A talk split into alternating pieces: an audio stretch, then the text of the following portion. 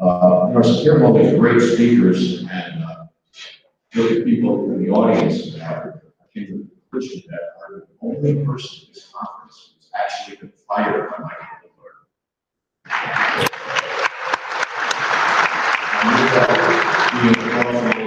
I wish I could tell you that. My open carry rights of that. But, uh, actually, the meeting is there, all new people. Um, you know, kind of up later on new media, I still got newspapers, delivered on my own. You show hands, online versus, uh, in the, uh, getting your physical paper, you. How many like to read physical paper How many online? That's a bigger presence physical. I, several years ago, I was teaching at the City University of New York, was that. We, uh, asked my students were younger, and even there, it's close to half paper. So, um, I'm not arguing against it, just shows, uh, there's something else wrong. Uh, my point here, the basic message I'm going to deliver of it's better to use honey than vinegar dealing with the media. The media, when you use a monolith, you describe it that way, it's not really a so don't presume everybody's automatically opposed to gun rights in your organization. Yes, there are zealots, people like Katie Couric and her producers who did that hit job.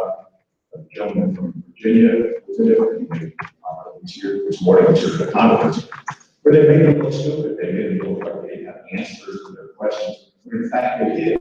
It's their tricky etiquette, you know, on, you know, essentially crickets chirping instead of, instead of their answers.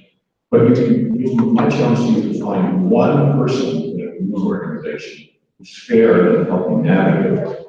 Sometimes we even get a close second amendment person in a news organization. Especially on, if you do a hunting or fishing uh, section in your sports, uh, in your sports or elsewhere in the newspaper, you don't that person. On the other hand, you have places like the which uh, rightly criticized the New York Times coverage. New York Daily News has gotten horrible. In fact, they had a front page story, headline, way on years, uh, picture, and it described it as a terrorist. Front page, how's that for bias? Um, but again, there are people in the news who will be fair, represent both sides. I had not been in the news last year, um, so, you know, they don't look at my overall, do, they like the the case that I was making it, was a non issue, but they're still pretty big despite my obvious uh, roots. Here are the challenges we face. John Lott has said, wishes at this conference, just a great resource for our side. He said the media doesn't understand their studies. You know, his studies about how gun ownership can reduce crime. Uh, all those organizations are shrinking, which compounds the problem for us. The Daily News I just mentioned, this year they laid off hundreds of people. So they're relying on eight people, freelance photographers. Um, you don't have that much original coverage. The editorial page, they still do themselves.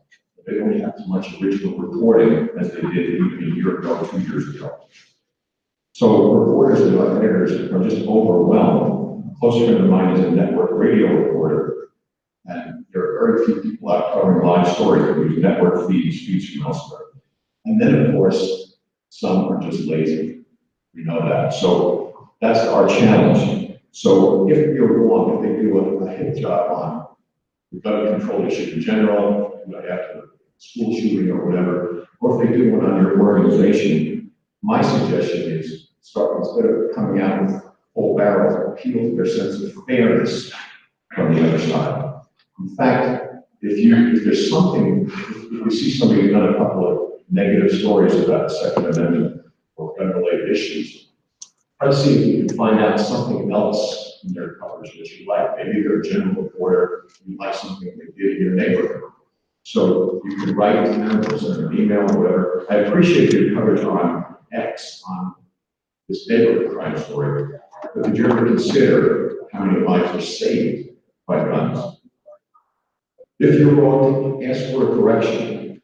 Uh, and actually, my favorite story about this is when I first, first been out of Gottlieb in college, different colleges, we were both helping Jim Buckley get elected to the US Senate in eighteen seventy. New York Times did a wrap up of all the young people, the story they had, how many thousands of young people helped them get elected.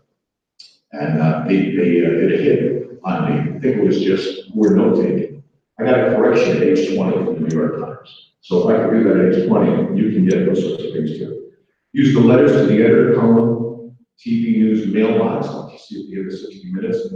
Major papers have ombudsman. Even if you're in a smaller, mid-sized city, you may have somebody who does that function of the paper, if it's only part-time. Then, of course, we all know the comments in the blog section after articles, many of them are anonymous, not very charitable, but you can use them to make a very good point.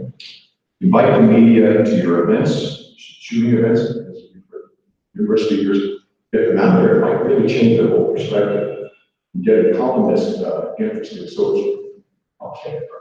If one paper is unfair to one news organization unfair, get someone from a competing, either media or institution, cover that. Um, follow them, again, again, flatter them if you can do it honestly, basic message, honey, not vinegar, and get, uh, corrections wherever possible. Anyway, there are more options available to. Straighten out the record, either in the organization they're going to or another one, honey, not vinegar, get home later.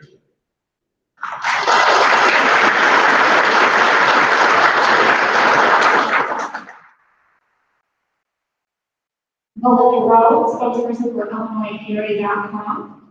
And advancing the gun rights message is our topic today, and I want to start off with saying that the Gun Rights Policy Conference is a prime example of advancing our message.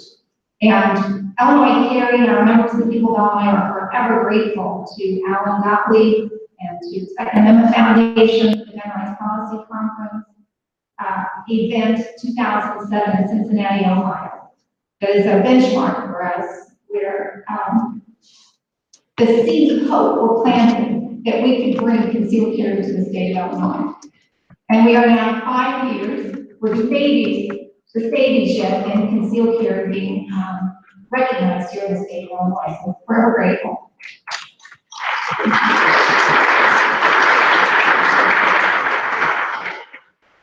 Carry is a um, all-volunteer grassroots organization dedicated to advancing the cause of carry in the state of Illinois. So that in itself makes advancing the rights message a priority for us. And whether you are an organization or an individual, we recommend a two-pronged dual approach to advancing our message. The first one is to bring people to you by providing something they already want. We do this by providing information that firearm owners and people who are curious are already looking. Information, answers to their questions about firearms, firearm laws, where to get training, how to get a firearm owner ID card, possible firearm choices, how to carry, information about legislation, litigation, and firearm rights that's in the news. We provide all of it. You go to illinoiscarry.com, our forum discussion is there. We try to make sure that our website is friendly and welcoming, a non-threatening environment where people can come and ask their questions. This is proved to be a very effective tool for advancing our message because once they come to us for the information, then we can expand on the importance of sharing that message in their own organizations or face-to-face with their family and friends. We can impress upon them the importance of being involved on a local, state, and national level in protecting our Second Amendment rights.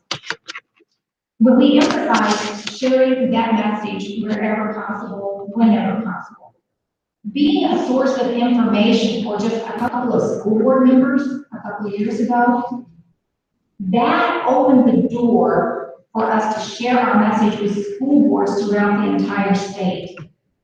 That sharing information has led to an ongoing effort to change our local, our state laws so that we could have armed staff in our schools. It's an ongoing process, but two school, school board members coming to us for information led to that.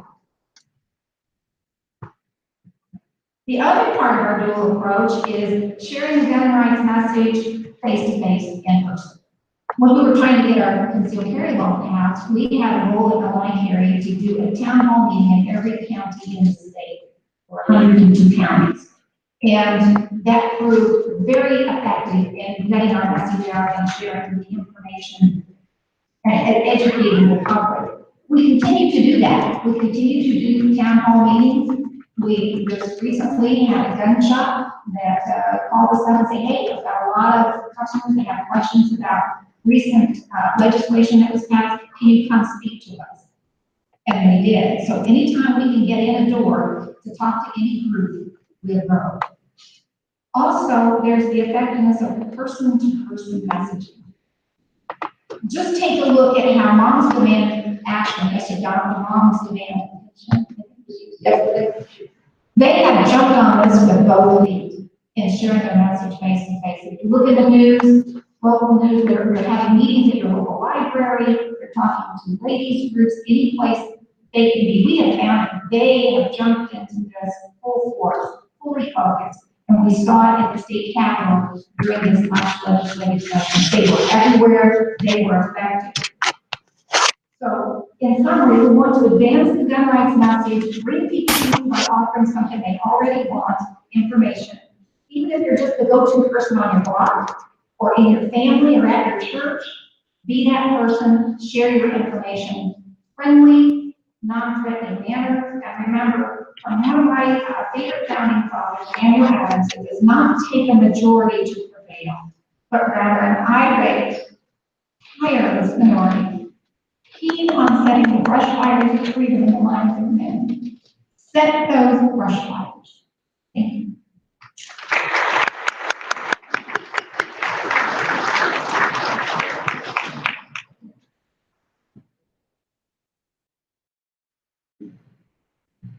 Morning, I'm Derek LeBlanc, president of the Kids Safe Foundation, a small nonprofit out in Eugene, Oregon.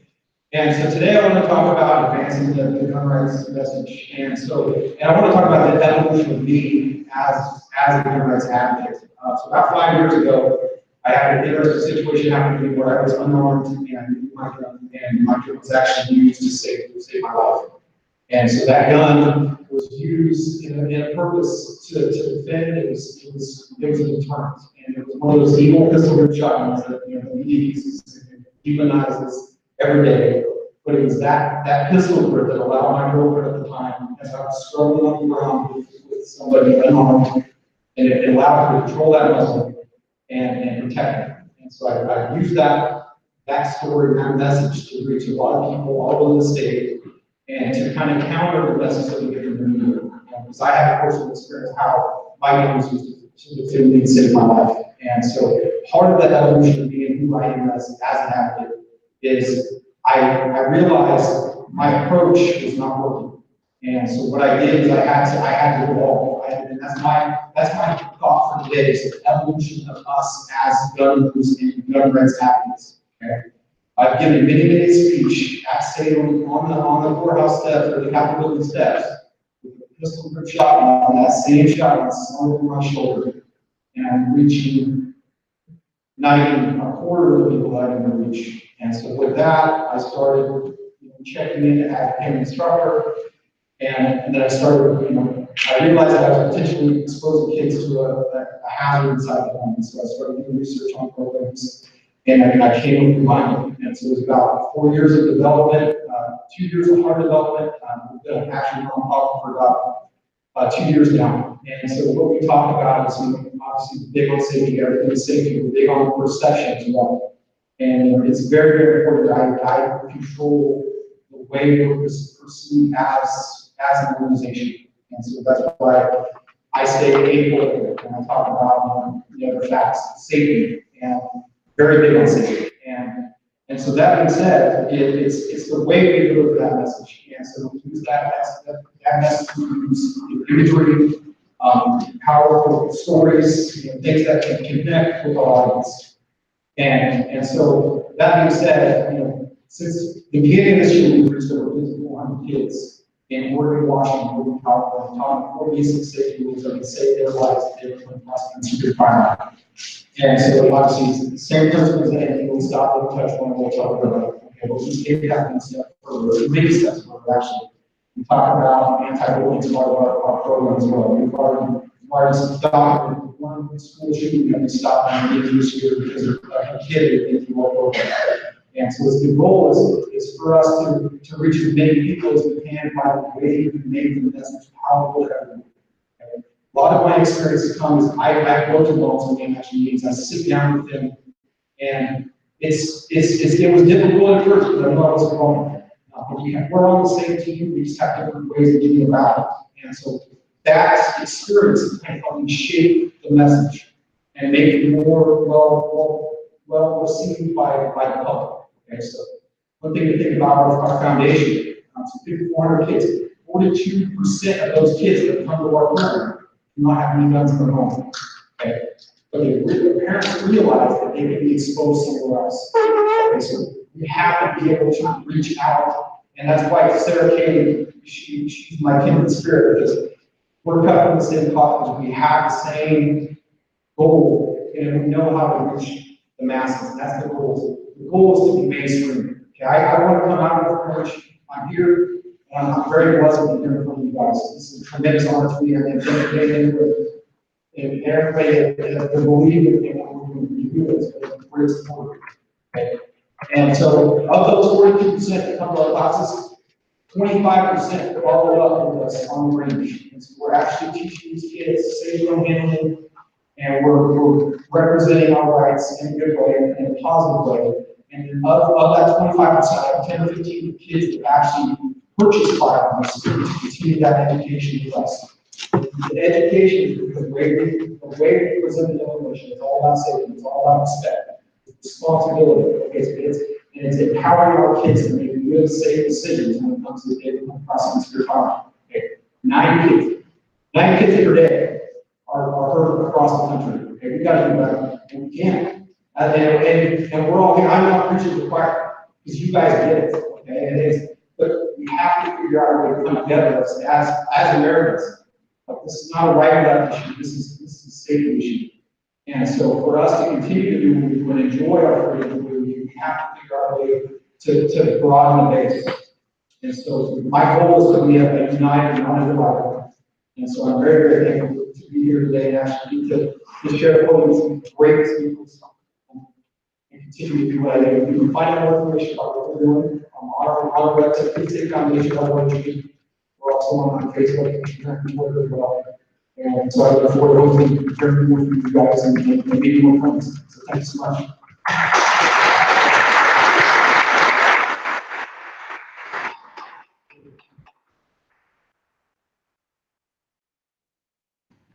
Good morning, my name is Lima, and I'm the author of the. I've just put a Herb Von Manuel scheduled to speak today. Uh, He's currently talking about sending dead fish to all of Chicago in attendance here today. But the card that we need to all have you as a resident. So seven NU Reamer, my books were designed as a tool for parents to talk to their kids about gun safety in a fun and interesting way. I can keep a child's attention for more than two seconds. I'll explain why advancing the gun rights message is in 2018 and why even more than educating ourselves, we must convey the importance of the Second Amendment and its meaning to our children. In today's in today's American politics, many members of both the Democratic Party as well as the Republican Party claim to be champions of freedom and defenders of the Second Amendment. The issue that these so-called patriots know very little about firearms and the mechanics of the Second Amendment. Truthfully, many of them still believe that AR stands for assault for automatic rifle, when even my nine-year-old knows that AR stands for Austin rifle.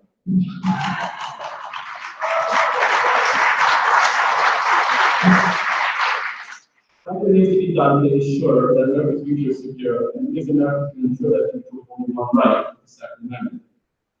Second Amendment is arguably the most important amendment in the Bill of Rights for the sole reason that if the Second Amendment is lost, America will be lost as well. As Benjamin Franklin wrote in the Federalist Paper number twenty-eight, the representatives of the people their constituents. There is then no resource left for the exertion of that original right of self-defense, which is paramount all politics forms of government. But those anti-gun politicians, who despite their lip service to the Second Amendment, cannot hide the obvious fact that they oppose gun ownership. As such, they will do anything to get a gun control measure passed, whether in veiled language such as a ban on assault weapons, ghost guns, high-capacity magazines, or by outright admitting their opposition to civilian gun ownership. Their true goal, whether they will admit it or not, is for a blanket gun ban for private citizens. So how do these Americans in our founding documents combat the bipartisan position taking away our inalienable rights of personal defense as well as advancing the gun rights message? My answer is that we must turn to our children. Unfortunately, though, TVs, tablets, and video games are raising too many of our kids today. Everywhere you look, there's a safe zone for whiny, thin-skinned adult babies who cower with the mere mention of a trigger word or a microaggression. Dare I mention the name Trump without sending a group of people to complete meltdown, causing them to stage sit in Congress and die in arguments. We must make sure that the next generation is raised to be resilient and tough. In other words, and because I absolutely love John Wayne, we must ensure that our children have what Mattie Ross describes Mr. Carver as a person with true grit. We need to instill in them the importance of the Second Amendment as well as a healthy respect for firearms. That falls to the parents. It is their job to educate their children, first and most importantly, on gun safety. Don't forget, education starts at home, and maybe with my daughter. Of course, while advancing gun we need people who say, this man is crazy. What if the child gets hold of the parent's gun? What if they go to a friend's house and that parent isn't responsible and my child finds gun? Don't get me wrong, accidents can happen and accidents will happen. But that is no reason to abandon the Second Amendment. In a recently released injury facts report by the National Safety Council, the, the group of accidental deaths in 2015 at 489. The lowest number it's been since 1903. So the advancing the gun rights message, how do you talk to your children about firearms and the Second Amendment without scaring them? How do we train our kids to drown out the voices of the uneducated members of high society that probably utilize America's gun culture? Maybe we should bring gun safety courses back into schools. They have sex and drug education, so why not gun education? Here is the problem with that. The pro-gun message falls on deaf ears because those of us who believe in the Second Amendment need no persuasion. But those who are undecided or teetering on the fence are not an easy sale. We can attempt to use common sense and try to persuade them, but we live in an age of feelings and emotions, and that is why many politicians tend to use them to push their agenda. Just a week ago, Gabby Giffords announced the last lockdown campaign, where, and these are words from the Washington Post, students, student organizers nationwide are planning to display chilling, life-size statues depicting a panicked student a school desk during a shooting lockdown. Part of the effort this weekend is sway voters support candidates and back gun control measures. That is a problem. We use common sense on people and they use emotion. How do we combat that in the age of the gun and also emotion nation? There are many fantastic tools and organizations out there. You just heard from one of them, Kids Safe Foundation. I grew up in Los Angeles, and I use my American gun culture. Cops have guns, military guns, and badass guns. End of story. But all that led me to write a book called Safety On, Introduction to the World of Firearms for Children. I walk around my house with my firearm on my side for my kids to see. When I leave the home, what I do carry concealed, my kids know and understand why I carry. They know that there are human people in this world and that is their protector. Thus, this knowledge alone helps me strengthen my resolve that one day, after years of training and education, kids are married and have children of their own, they will also carry firearms with them because they understand what the Second Amendment means to life, liberty, and the pursuit of happiness. As Ronald Reagan famously said, freedom is never more than one generation from extinction. And That is why the Second Amendment was crucial to what we have. That's it.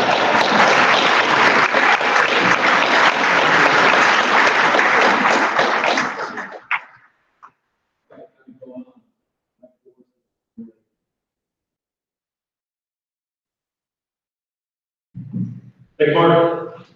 Uh, my name is Mike Borski, I'm the host of, uh, Arthur Radio, I'm trying a PowerPoint presentation this year, so, uh, I should not for you. Uh, Check it out, again, it's archradio.com, this is who's there, archradio. radio.com. Uh, you know, just to get uh, completely off topic, anybody here speak Polish or Russian? Polish or Russian? If you do, don't talk to your neighbor during this, no collusion, okay? Ski means it's like, uh, the family, or the, the son, the, you know, like Anderson or Matthewson, it's the, it's the end of, uh, it's the end of the name. Or Clark is to make something, so you make something, the Depot. Depot is here, which makes me. Here, all right, so if you need to, need one afterwards, you need to give me a shout, I'll be outside. and do it. Uh, I'm here to talk about the traditional media, traditional media, that's pretty, that's pretty good word, I'm traditional media, traditional media defined as television, radio, and newspapers. Television, radio, and newspapers, kids can still kind of hands on and uh, not have to, uh, you know, use your social media. It's- We still categorize it. First thing you have to have is a resume if you want to get involved in this. You know, you need some bullet comments on your resume. Well, I'm sure everybody here is a member of the Second Amendment Foundation, right? We're not? Membership tables outside, red boots right up there. That's one bullet comment. Another bullet comment in your resume, your participant. 2018 Gun Rights Policy. In Chicago. Why Chicago important? Because Chicago says we're willing to come the face of the enemy and uh, preach your message. You're probably a member of your state organization, I'm hoping, member of Florida Carry. Florida Carry, that's a that's a great little bullet comment, but it just says Florida Carry. Uh, I I put a little bit more on there under my bullet comment for Florida Carry. Eric, I see you back there for Florida Carry, are we going to lunch after this? There we go, I'm the organizational policy sustainment, we're going to lunch, we're going to talk guns. Okay? Uh, I'm, I'm not only a member of Florida Carry, I'm a member of many other organizations, one of them is New Jersey Second Amendment Society. I believe, I saw Alexander here also earlier. Uh, Alexander, want to go to lunch with us? We're a little interagency coordination there between Florida Carry and New Jersey Second Amendment Society. Obviously, these are jokes, you don't want to, you to be lying on your resume, but reach out to these organizations, you're not a part of them. You can help, you can ask questions, you can go to Florida Carry and say, hey, what can I do? I'd like to do more, I'm trying, paying the dues, I'm getting my information in the mail, what else can I do? Well, you know, you, live over here, can you check with what's going on there? They may ask you for some information, they ask you for, they ask you, you live envelopes and stamps, them on and it out. So you can help, and you can build these resume comments without having to spend six years in college. License to carry concealed, if you're a concealed carry holder, obviously put that on there, you can put on there, the license to concealed carry, defender of the Second Amendment, defender of my family, NRA instructor, anything you can get in there, you know, that you want to grab in. Uh, you know, professional business person, in your, your life, you want to focus this kind of on what you're doing in the second grade degree, don't forget the things that you've done the rest of your life well. Traditional media newspapers, all right, we all have regular newspapers that you, you, you, you're, you're like Herb was talking about, they live on your lawn. Each one of them's got one of those little rag magazines, uh, one in Ryan, there's a Orlando Weekly, there's Tampa Bay Times. Contact those, you know, inside all the ads in there, there's stories. And you can, you can contribute stories to those. You can write stories and contribute to them. You know how you write stories? You send them your resume with your story. When you see a story, I'll tell you the story to always have on file is why I conceal carry, or why I carry. Have that one on file, ready to go, anytime a story comes up, maybe in local news, you send that. Might take a couple weeks to get in there. Radio, you know, I'm I'm in the radio business, if you want to be in the radio business, I'll tell you the way to help, is to send us stories. I can add my stories from what you send in, from what the listener sends in. I don't take calls, there's not enough time to do that, you have very limited time to get our message out, we only have about ten percent of the meeting. So send those stories in, we, we'll, we'll interact with you, we'll read emails on the air, you know, we, we do it all the time. So be involved, and we hear your story on the air, to the voice. Television, once you've got some newspaper, once you've got some TV, or some, some radio underneath you, reach out to your local radio, local TV stations. This is your, your local affiliates, I'm not talking, to you know, your big on national or CNN Nancy Bridge or anything like that. But you can say, listen, I, second amendment supporter, you know, this has come up. They reach out, I, I hear from them all the time, they wanna talk about, uh, this issue, that issue, maybe they just wanna clarify and see what a awesome rifles with an AR, you know, that they want to get a picture of. And it needs to know somebody friendly, take them shooting. We take them shooting all the time, just like Herb said. So it's really, it's really cool. Uh, bonus, hireareporter.com. Hire a reporter, was it your reporter, hire a reporter, it's HARO, as far as I know, HARO. Sign up this organization. Uh, you, you get on there and you become a source. It's people, it's reporters around the country looking for sources and experts in things. They'll send you emails three times a day, morning, noon, and night, uh, for topics, gun policy. There's everything on there, everything you can imagine. Yeah. is in there. And we'll get these, and the are easy for the policy and guns are right there. Get in there, get that, it's wonderful, you can be a source, you answer them, you talk to them, you know, a source to many, many, uh, news agencies around. That's, uh, thank you, Mark, thank you. Thank you, everyone.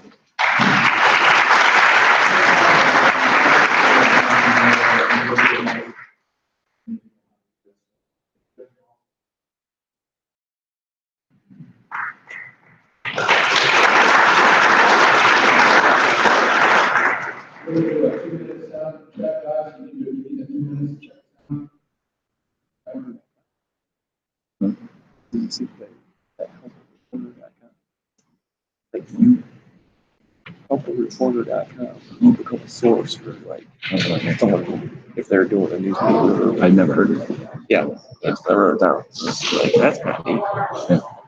I was thinking, since there's not gonna anything, um, I guess I'm recording, but I was gonna put all the organizations off that yellow page that are here into every supplement. Well, there's all the time evidence here, the second one actually is an individual. I'll just do that. uh, And, uh,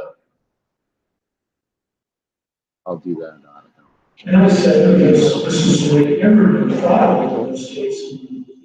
Uh, it-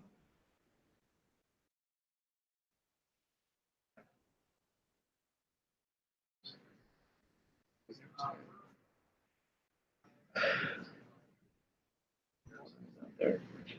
Yeah. Where people- midnight. Flannery's out there, Pancake Man is out there, David, Scott. Four people, so they're not even all out there. It's fake.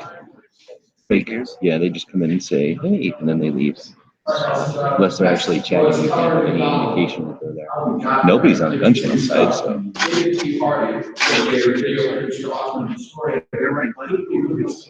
Reporter Kerry walking by. No, we don't tell these guys it's Like flip flops and shirts on. Oh, I'm David Hardy, practicing attorney in Tucson, Arizona. In fact, I am not able to make this year's conference because I'm a practicing attorney in Tucson, the judge dropped a. I just want to speak on how the second came to develop as an individual right. Know some of this since I was involved in it from the beginning. It was yeah, early nineteen seventies, seventy-two. I started to. I recognize this guy's name, I'm gonna wanna go interview this guy. And the theme was going to be, gun control does not work as a matter of combat crime. And my editor was, he said, you know, It's not weird. stating that this is a law review, you should first deal with the legal subject. How about, uh, that, uh, amendment thing? And I said, because this is the way everybody filed in these cases, uh, it's, there's no there, it's, uh, all know it's about a state's right to have a militia, a national guard type thing. And he said, well, right on it anyway. So now research is done. Well, there's all the time evidence here, that the second amendment actually is an individual right. And, no one published. Sounds like, law uh. Like a really attempt at like putting audio in the background, like a song or something. a. Well, I found that article published in nineteen seventy-three. Super distracting. Throughout the nineteen seventies, there were, a handful of us, um, who were publishing on it, most of us were just uh, um, academics. There was uh, Joyce Hoffman, who was a professor of history, uh, Richard Gardiner, Steve Halbrook, of course. um, A few were David Caplan, the late David Caplan. uh, He's in my others. He's in my back. And uh, early on. in I saw this guy too. I just don't know enough about these guys. I need time to like research who these people are. It's hard to- Two, three years. Began holding uh, scholars conferences on the Second Amendment. And for the first time, we were writing the together, exchange ideas, give presentations to others, talk about our latest work. It was just invaluable in the days before the internet, we could just email somebody a PDF file. What I told you, that to mail your entire manuscript, which would be pretty thick. So, for the first time, we were able to get together, and talk, and that's where I met all these people that talk about Steve Hubbard, Jason and so on, many, many others. Uh, We were working, we were publishing mostly minor law reviews, there's, today there's about five hundred. Now, back there, it's probably lower number, but still hundreds. The big names in constitutional law can't stop to read all five hundred law reviews, they read the big names. And we were publishing things like uh, Chicago Kent, Court of Kentucky, Joyce Government, Hastings Constitutional Law Quarterly. These were um, small to middle level reviews, they weren't something that big names wanted to read. And then in eighty-three, Don Kates got one in the Michigan law. They summed up all the evidence we uncovered to date. Now, Michigan Law Review might be one of the top five in the country, certainly in the top ten, it's the type of thing that names might read. And I know at least one person who it directly and was influenced, that was Professor Sanford Levinson of Texas.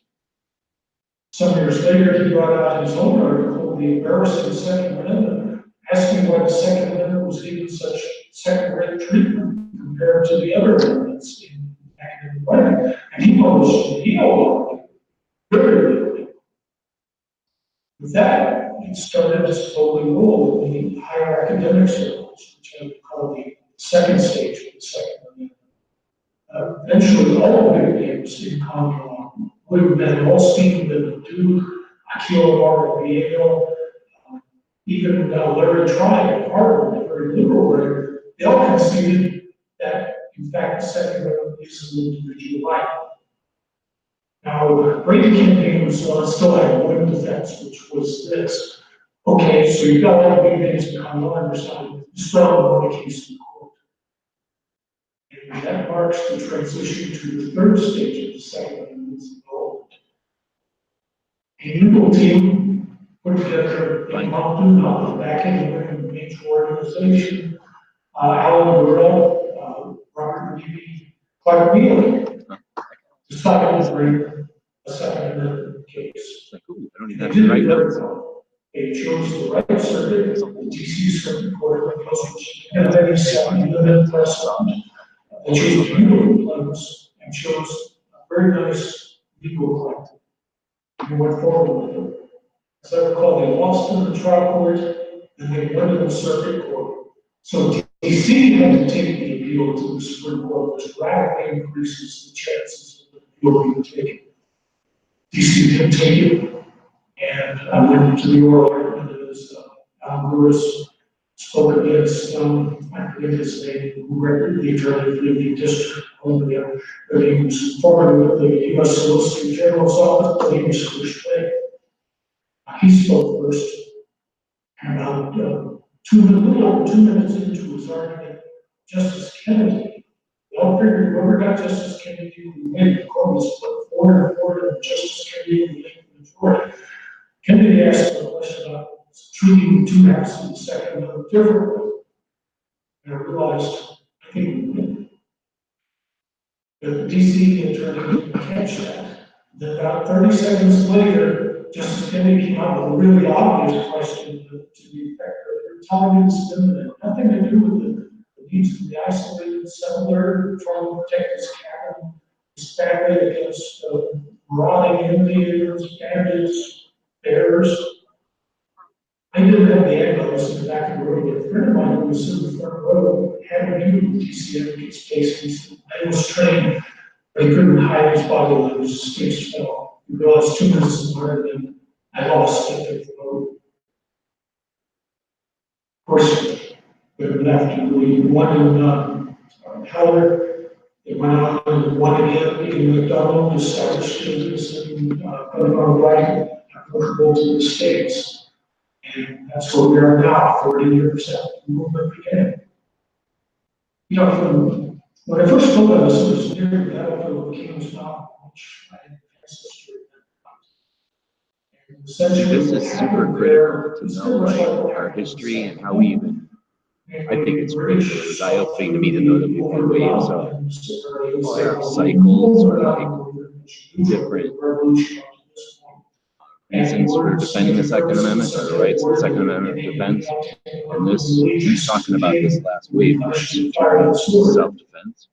I think it's important that people hear this stuff, but I don't think this is getting absorbed by this. Individually, they set out. I'm interested, super critically interested. Everybody else look at it, and looking down, you gotta be super nerd. I don't you need to be super nerd to understand that it's valuable, but this, this method or this medium is killing it. It's poorly lit, the audio is horrible. I mean, I'm king of fucking doing shit, but this is supposed to be yeah, efficient flow of information. This is like a PowerPoint and somebody who knows this topic. The. Fucking info, what is that called? Infographic, it's all out. research, lot of these, was pretty regular, right away, do business. Within two hours, they took that hill. And we, it's, uh, I'd say it's a privilege to be here, but actually, not here. We need to, thank you, and have to, I'm gonna go talk to that guy and hang out if I can and then get as much info. I'll get it all sketched out and everything, fill in blanks. Oh, guy from Tucson? what's going on with that? What do you? Can you hear me out there? We go. All right. It's kind of hard to ask him to step off the stage when he's not here. We're kind of glad he's not here because he's got so much to say the ready to get off the stage. Love it. It's fantastic. All right. Next panel. Coming up, this is, this is always a good one. Your prescription for firearms freedom. I always say when I close my show, filling your prescription for freedom. These guys really are. These are the entities that fill your prescriptions for freedom. Sean Rodale, emergency medicine physician, Dr. freedom. Promotion, Dr. John D. you probably know, MD pediatric surgeon, super guy, close friend, and Roger Young, MD stage fellow, American Psychiatric Association sponsor, and a professional. you know. You can play surgical hose and tie up one hand and then scalpel. So you know exactly what to get for critical. Uh, I'm Dr. Sean Rodell, I'm an emergency room physician and outreach director for. The doctors are usually pretty good. They give you Uh, insight to stuff you never thought about. Our director, Dr. Arthur, who's been able to run the. Uh, year after year, DRGO has brought to light the bias that the mainstream medicine medical establishment has against our people in their lives. And the supposed medical research that that bias It's a good question. Now, this creates a false image that all medicine and all doctors think the same way. This has reached new lows this year. As doctors have become, began to use political affiliation in their research, and attempts to make the president, the President Trump's administration appear associated with drug abuse. A recent article by Dr. James Goodwin uh, tries to make this connection. It's called the Association of Chronic Opioid Use with Presidential Voting Patterns in U.S. Counties in 2016. We can see there's a lot of problems with that just the time. But there's no problem with that than just the research itself. Number one, a respected medical journal actually published this study. And it's completely politically driven. There's really no science to this. There's certainly no medicine in this. Number two, they attempt to associate in society, drug abuse, with the president of the United States actually even before he was elected. That's what it was, maybe Therefore, providing evidence to their assertion. No, it wasn't the called problem is twice. wrong. Whatever it's. The fact that Donald Trump won more than eighty-five percent of counties in the US makes it impossible to not associate something with his presidential election. If it's even fairly common in the US. And in reality, this epidemic started way back in the Clinton administration an increase in the law administration. Two, um, and really has nothing to do with this administration. So, what does all this have to do with gun rights and the Second Amendment? Well, number one, if they can, uh, discredit the Trump administration, they think that they can win the next election and start pushing control, uh, agenda the next, next election cycle. But number two, they make these sort of associations all the time. This is what they do with their gun violence research. They take something that is out there in society that's that, that, uh, is a problem, and they associate it with something that isn't a problem. So they take what they call gun violence, and they blame it all on the inanimate And, um, instead of associating the crime to the criminal. Let's look at one of those articles and, uh, uh, see how the- the logic follows here. Anupam Jena, uh, a professor at Harvard Medical School. Now, most people would think, okay, professor at Harvard Medical School, this is someone who is reputable, someone who you should listen to. Us doctors here at DRGO understand that anything coming out of Harvard Medical School is probably gonna have a pretty strong rights bias. Um, on top of that, this was just a published letter. But published as it was in a, in a, in a journal, um, it- it's still out there. But as a letter, it's not going to be peer reviewed, it's not going to go into the scrutiny that, uh, actual research article is going to. But it was presented, and then it's seen by many, whether it's the general public or whether it's the mainstream media, as real science. So Dr. Jena's letter was entitled, Reduction in Firearm Injuries During the NRA Annual Conventions.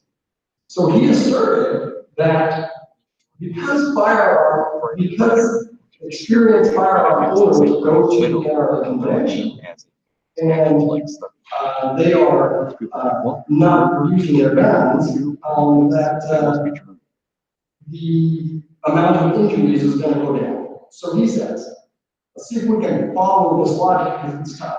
These guys never have straight logic, but let's see if we can follow it. Eighty thousand plus NRA members.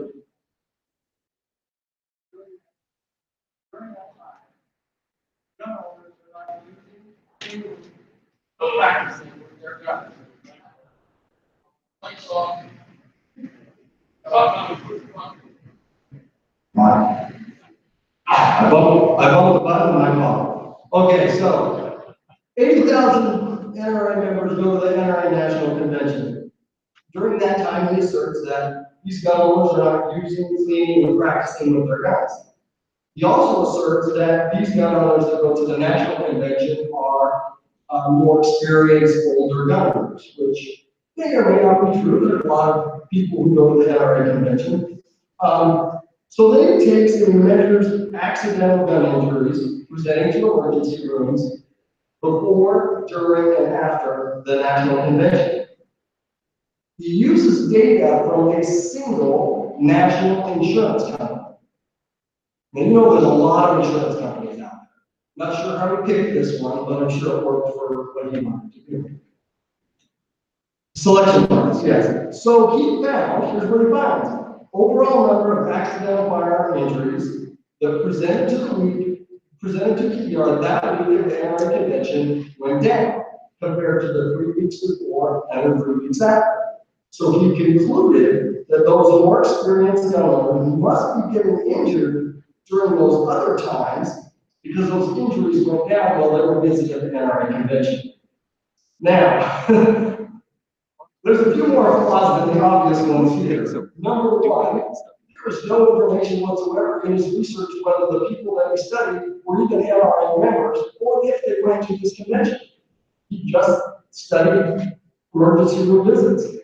Now, we know that there are at least hundred million gun owners in the US.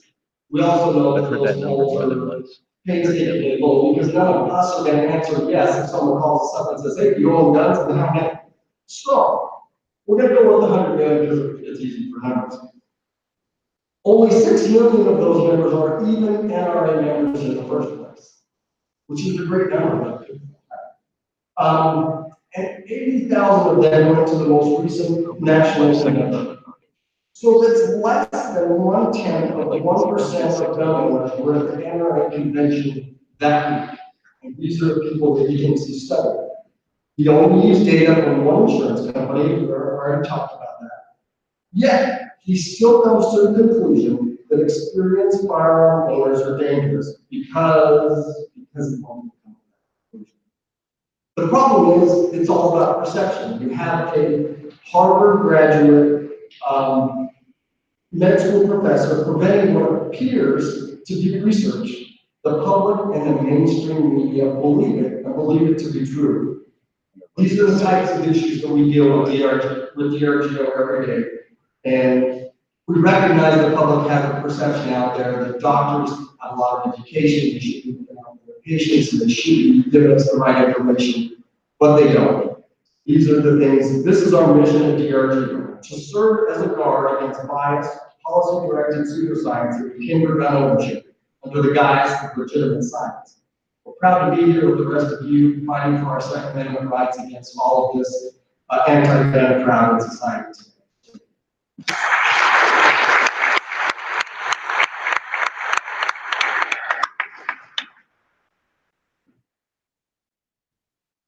today. Thank you, Sean. I'm Rob Young, I'm the editor for, the Review, so. For better or worse, anything you see that comes out in writing, um, mistakes are mine. Um, Thought I'd talk about an example of what Trump referred to in more detail, something that I think we do understand, uh, although we continue to hear supposed research that uh, claims to be able to identify these people and through uh, widespread uh, restrictions that supposedly prevent their action. We're talking about mass shooters. Uh, and I'm not talking about it because they are being thought of well. Talking about it just because they're really talking about it. I think we know. Some perspective. According to the FBI, there are well under average of one hundred fatalities per year in the United States. Um, and they exclude domestic violence families, which are not taken, really don't fit, you that, uh, that example. So this represents less than one and a half or one percent of all. homicides, And even less than one percent of all gunshot homicides. Perpetrators can be of any age, gender, or ethnicity. Uh, however, as with most bad That's, things. that's how it fucking happens, right? Uh, mostly white males. Uh, I don't know, not necessarily, consider the, uh, DC snipers. They're smart, or sure, you see that, that's, that's American stuff. Uh, a woman tried to shoot up the Rite Aid, this on Friday before we met. Uh, the Virginia Tech, it was done by an Asian, uh, garage statement. And a man named Santiago Ruiz shot up Fort Lauderdale Airport. a couple years ago. Attacks are most often done solo, but couples have done it too. Consider the, uh, the Las Vegas strip shootings a few years ago and the Second, you know, Christmas party. These may happen anywhere, rural, urban, suburban, makes no difference. Uh, but they are typically in these attacker's home church. And even exceptions to that. That's why I call it a rogue live cast, because I'm still this from back in the room with a laptop, like, Jacksonville, Florida. it's your ears here. Nobody has hashtag your ears over here, so I'm taking that hashtag. But Shove my shitty mic in he places. like to know, Hashtag. video game competitions wherever you In are. fact, I don't know why. So it really makes me out this church. David, David said, uh, how much? would you buy a mic? Usually, Like, I don't give a fuck about running buying it. something I don't.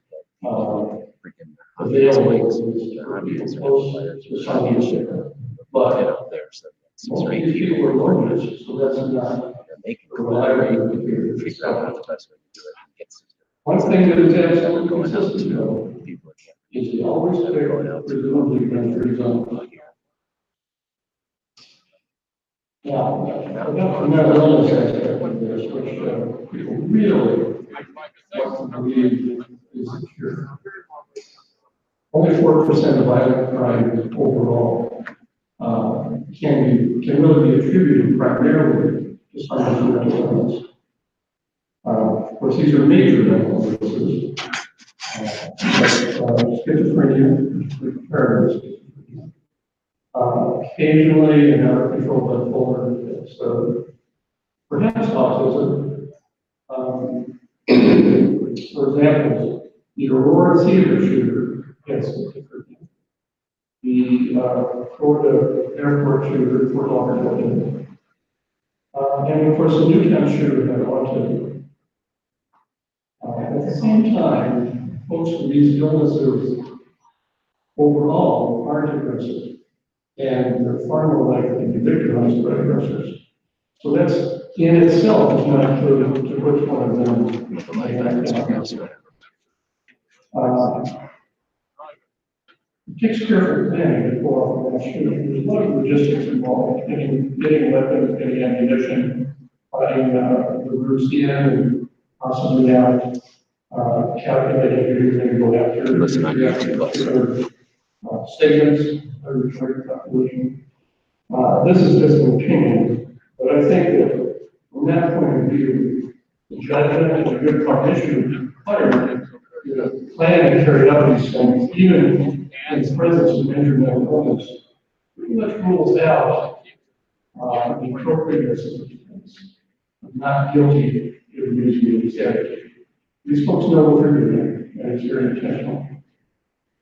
Uh, one thing that's very consistent about mental illness those shootings is that these folks, even of them, probably have major mental illness, are not in treatment. Uh, people in treatment are not to be afraid of. You don't know which ones are not in treatment when you should. Drug and this is not a cause of anything, but it certainly can be present in some cases uh, whether intoxication or withdrawal. Uh, What happens is these can dissipate underlying tendencies. They can cause irritability, or they can uh, diminish reactive irritation. All these can be factors in this triggering uh, event.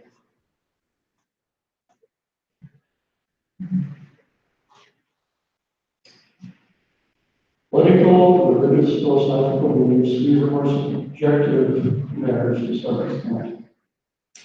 Uh, obviously, the biggest current problem in mass shootings is uh, radical fundamentalist Islam. Uh, these folks uh, believe seriously that unbelievers need to be conquered or destroyed in order for their faith to. Very rarely, there may be eschatological reasons. Uh, that refers to the end times. And uh, there have been episodes where Christian or Jew might commit a mass murder, hoping to uh, move up the uh, timeline for that event. Uh, now, there are obviously political overtones to these things too. Anarchy, nihilism, these are uh, pretty empty beliefs, of course tearing down and not, not building up, but I think they motivate some mass murders too. Consider the Oklahoma City bombing. And, uh, I think it's pretty clear, for lack of other explanation, that the man was a big, uh, shooter. was very realistic. His life was really realistic. Um, Redemption, this is another clear, consistent fact, uh, in these cases. Someone has a perceived hurt by for the person or the society. This is narcissistic injury. Narcissism is when you really are primarily self-regarding and you engage with people in order to, for them to make you feel better about yourself. Um, but again, this is a trait many, many people have. It all comes out wrong sometimes. So just having that trait doesn't mean going to get a hang out like this. Most people go to ground, hide until they, they feel like they can get back and start getting people to admire them. Third leg of this is violent imagery in the media. I think this is very important. You know, two things for a fact. Violent videos show the kids and adults increased indicators of aggressive behavior shortly after being seen. And you know, a second thing, frequent exposure to anything negative, violent, desensitizes its impact on people and makes it easier for them to do it. The uh, clear example is suicide clusters in schools. When one student suicides, uh, there is a likelihood more students in their school or school district doing so shortly after uh, or the man. Put these things together, the big question is, what about crime exposure to violent media? I think that's a big issue overall, in society. Um, consider the Newtown shooter, you know that story. Uh, I think that increases the acceptability of aggression and violence in relating to other people. But what do we conclude from all this? None of these factors occurs in every shooter. None of them can predict that a particular individual will commit such a crime or when. So what's the moral of what we do? We want to maximize deterrence and minimize casualties. Yesterday, Brady and Al Cathy uh, told us his answer from his personal experience. Now you know the reasons that that came out too. Harden the targets. Part of that is to be prepared to defend against attack and be rare any time from anyone. Thank you.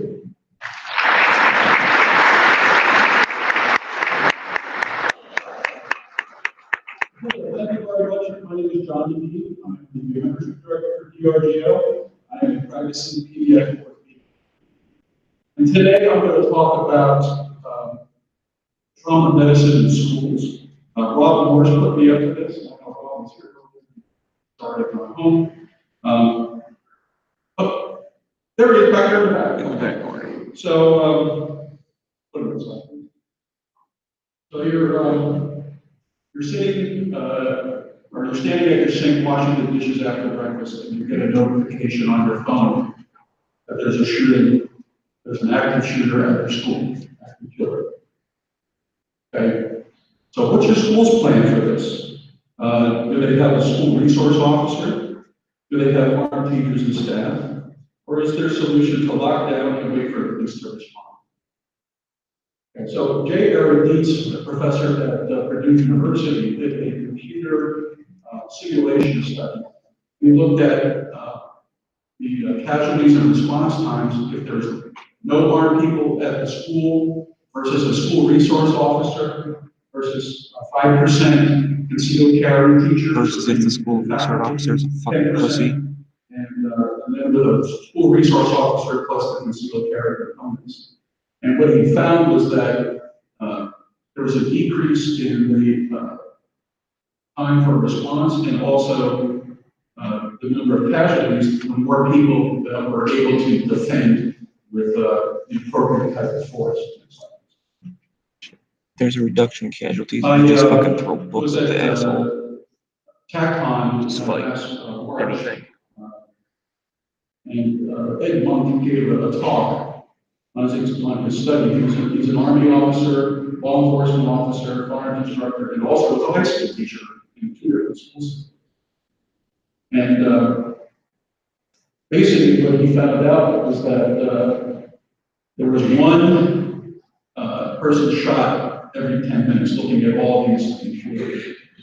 I think you remember the slide. Um, And that, uh, if there was somebody at the scene, there were single digit casualties, and if there was nobody at the scene, I mean, if there was, uh, uh, yeah, no responder at the scene, you had to wait, uh, for, uh, the police to respond, you had double digits or worse. Uh, so time is of the essence, next slide. please. So, um, I contacted Joe Eaton, uh, of the FASTER program, and he also connected me up with uh, Cameron uh, McElroy, who's an EMT, and so he, talked to me about their program.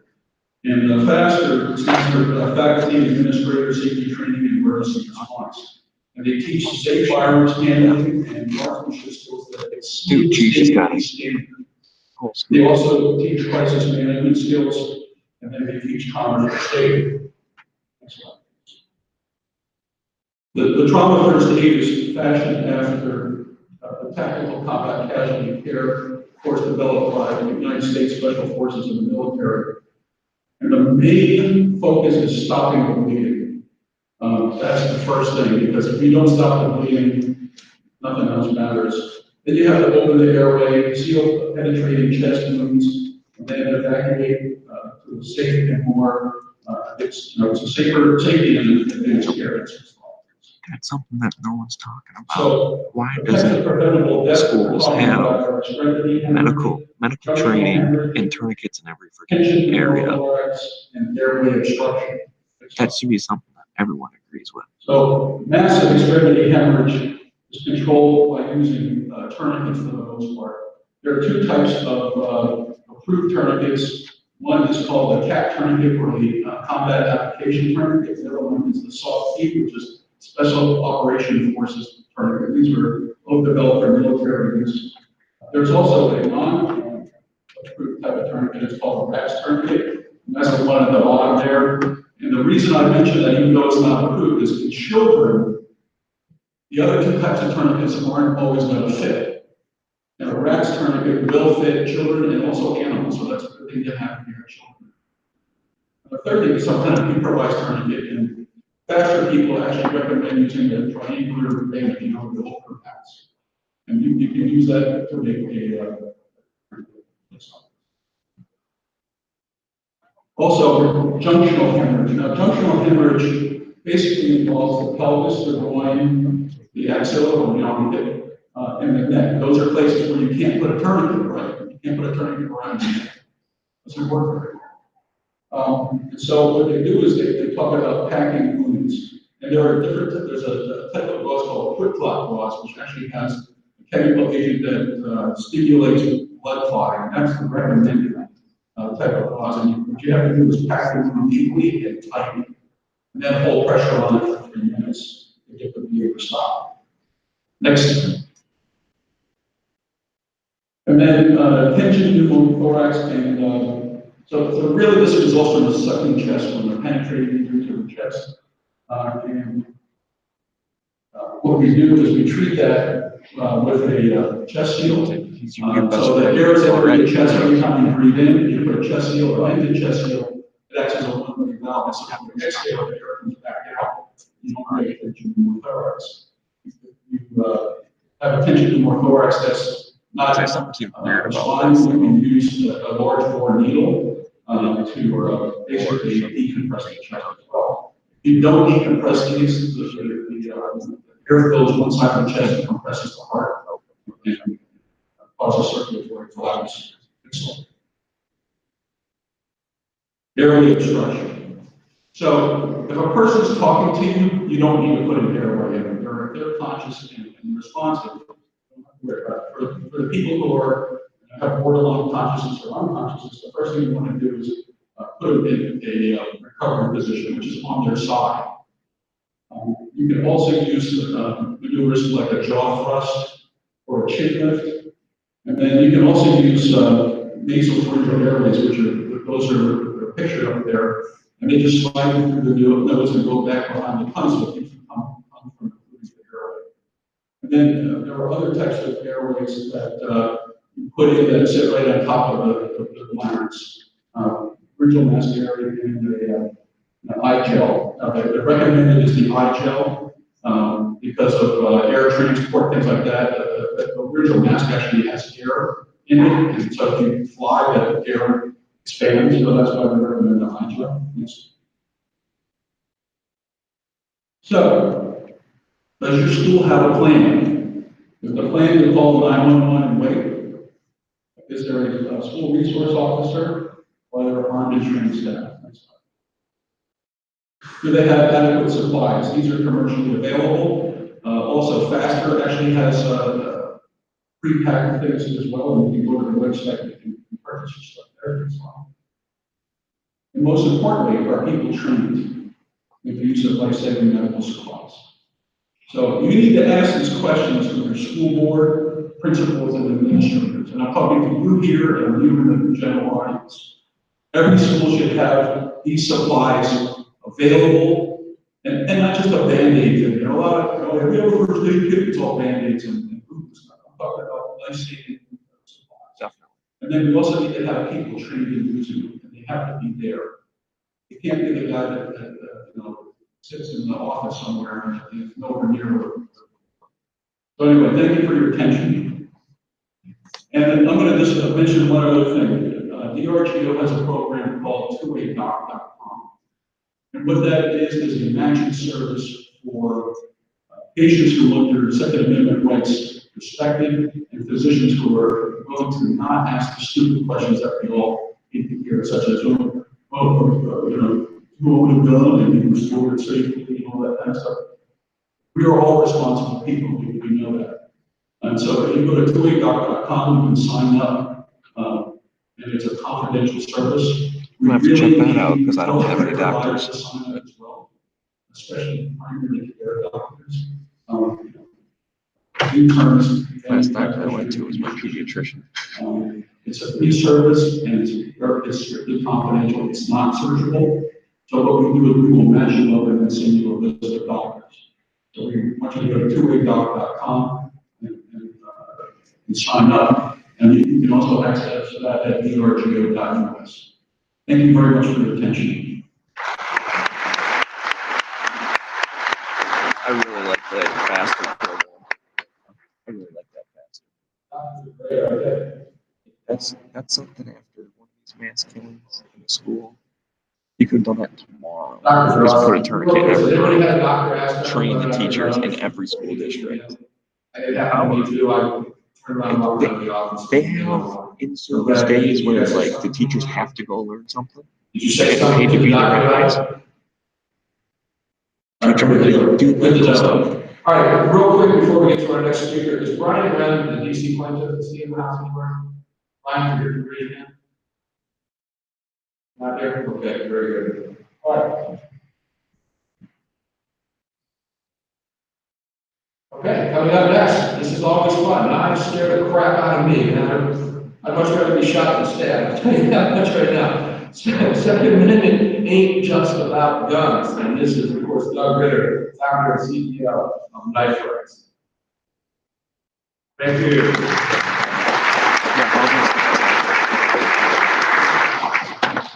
It is always a pleasure to come here to the Gun Rights Policy Conference talk to you a little bit about something other than that. Um, does, does anyone here remember what knives matter? Anybody? Exactly, all knives matter. As, as many of you may have noticed, um, knife rights was the subject of a front page article in the Washington Post last Sunday. Um, which presents the question to Julianne, why are we still on Sunday if we have finally arrived? Uh, Um, as might be expected from the Washington Post, the reporter took a number of swipes at knife and used all the intellectually dishonest tricks of his trade to bias the article against in an attempt to return his readers against us. In an attempt to create an anti-knife rights opposition. But for a media outlet as biased against the Second Amendment, for a reporter as biased against the Second Amendment as they are, it was a pretty soft hit. There are currently over two thousand comments on the Washington Post site on this article, which is a very high number of comments. And what I found heartening was probably half of them were supportive of the efforts that we are making to get rid of bans.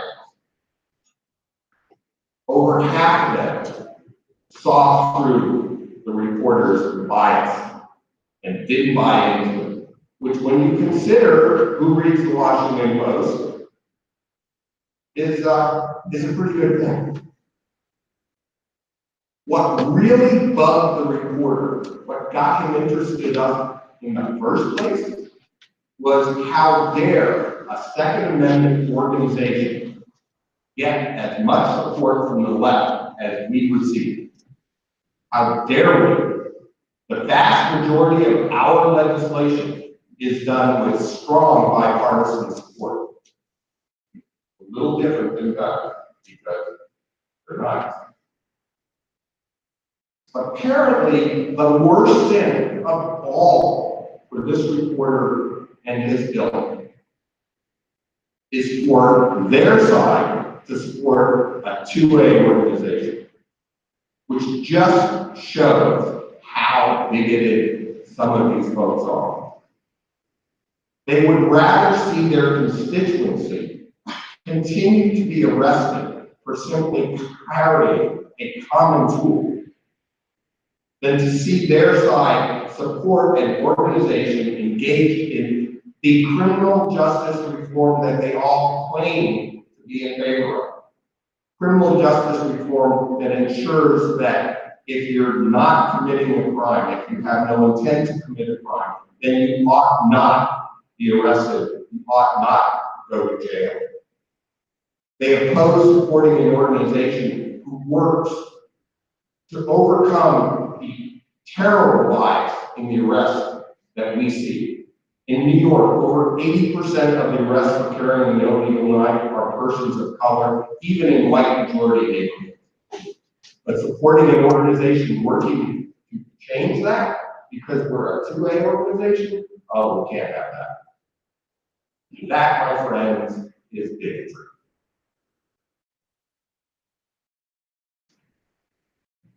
So, let me talk a little bit now about the work that we've accomplished. Um, Last year was a record year with six bills enacted, including removing the switchblade ban in Illinois for those who are very work hard. Yeah. Uh, Typical of an election year, this year's been a little bit slower. If you look at our record, many bills passed, it's like a roller coaster. Uh, election years are low and off years are high. Uh, but we still managed to celebrate uh, Louisiana Switchblade Freedom Day on August first. Um, so their, their ban is gone. Uh, we still have a bill that we're working on in Ohio, which we still hope to get done. So the total stands in just eight and a half years, Todd and I managed to get enacted twenty-nine bills repealing knife bans in twenty-one states. Which I think is pretty phenomenal.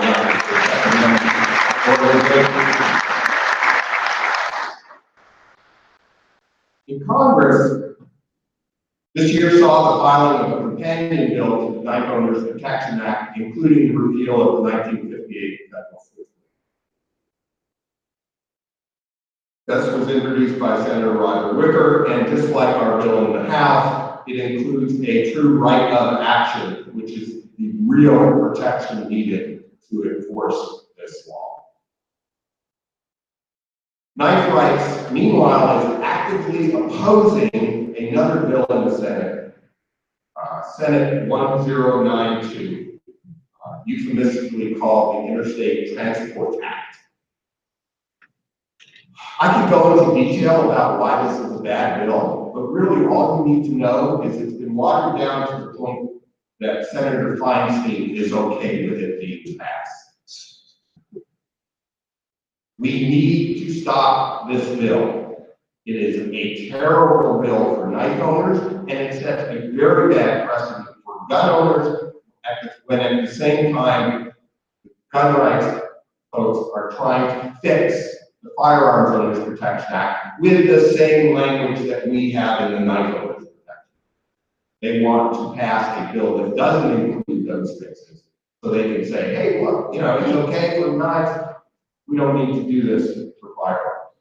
So please, if you haven't already, stop by kniferights.org website, click on the Federal Switchblade Act repeal, and that will take you to a form that will allow you to send an email to your senators and congressmen asking them to pass KOPA and to oppose current effort to get S one tax.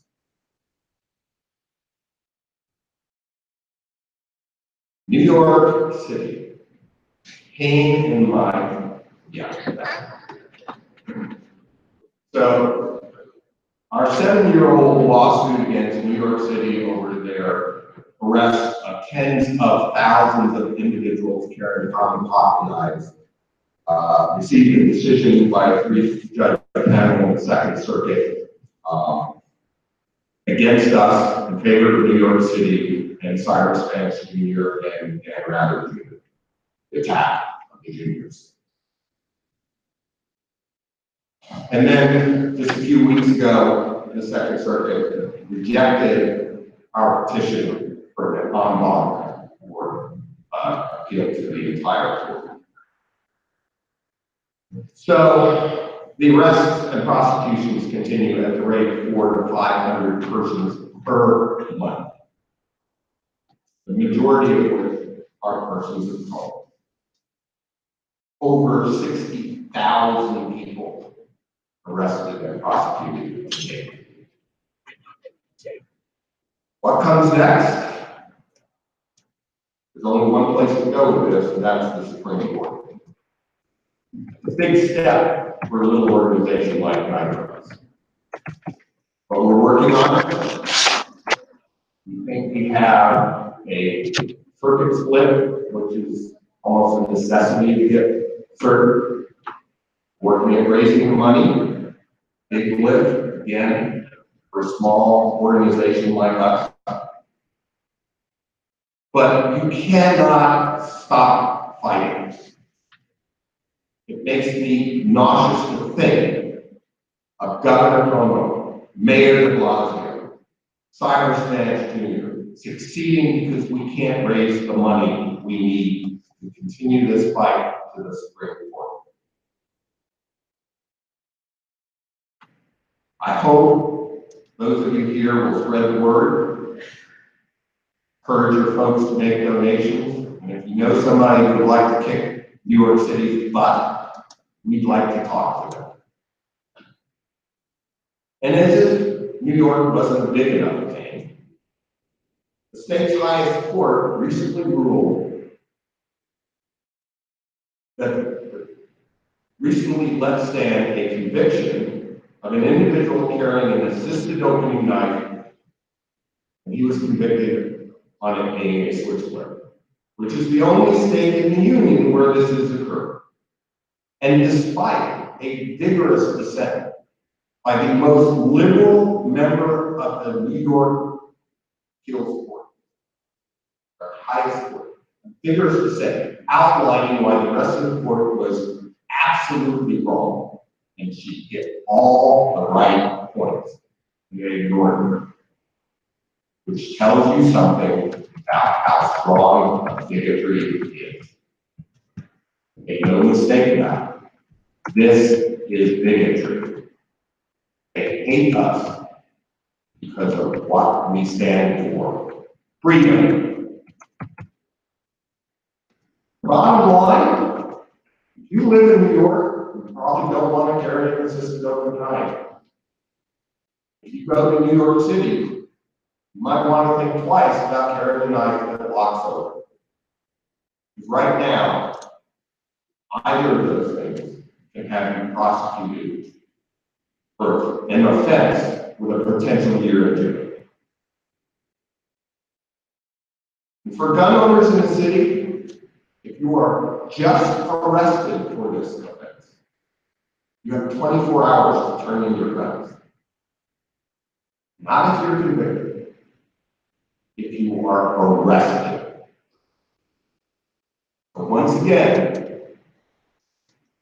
knife owners, gun owners are joined together in a battle that affects us all. A lot of my supporters have encouraged me to give up on New York. And it's easy to understand why, trust me, I get it. But this isn't about throwing good money after bad, how they look. We don't, we can't, we must not just fight easy fights, the ones we are sure we can win. that precedent set in places like New York, California, New Jersey, and other bastions of anti-freedom bigotry, all too often have a bad influence elsewhere. So we have to fight these fights as well. And sometimes we win. And hopefully, we will take this case to the Supreme Court. And hopefully, we will win. But if you don't fight, you are guaranteed to lose. So we will continue to fight. We will continue to fight the second front in the defense of the Second Amendment. Keep and bear arms. Fire. So I ask you again, what knives matter? Excellent. And now I have a drawing to make. For, oh, a knife. Yes.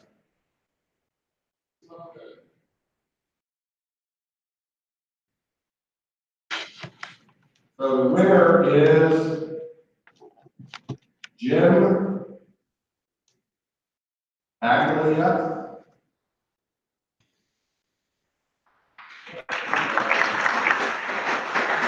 You guys are very, ready?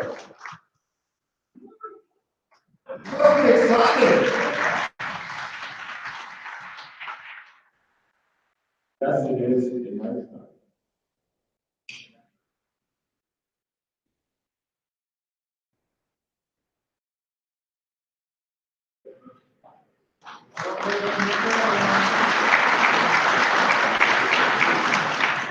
Thank you, everybody. uh, bring Carrie over too? I was. We've got a long time, all night. All right, child safety accounts, Appro- improving school safety without changing gun law. Here comes Lenny Jarrett. Welcome Lenny Jarrett to the stage, please.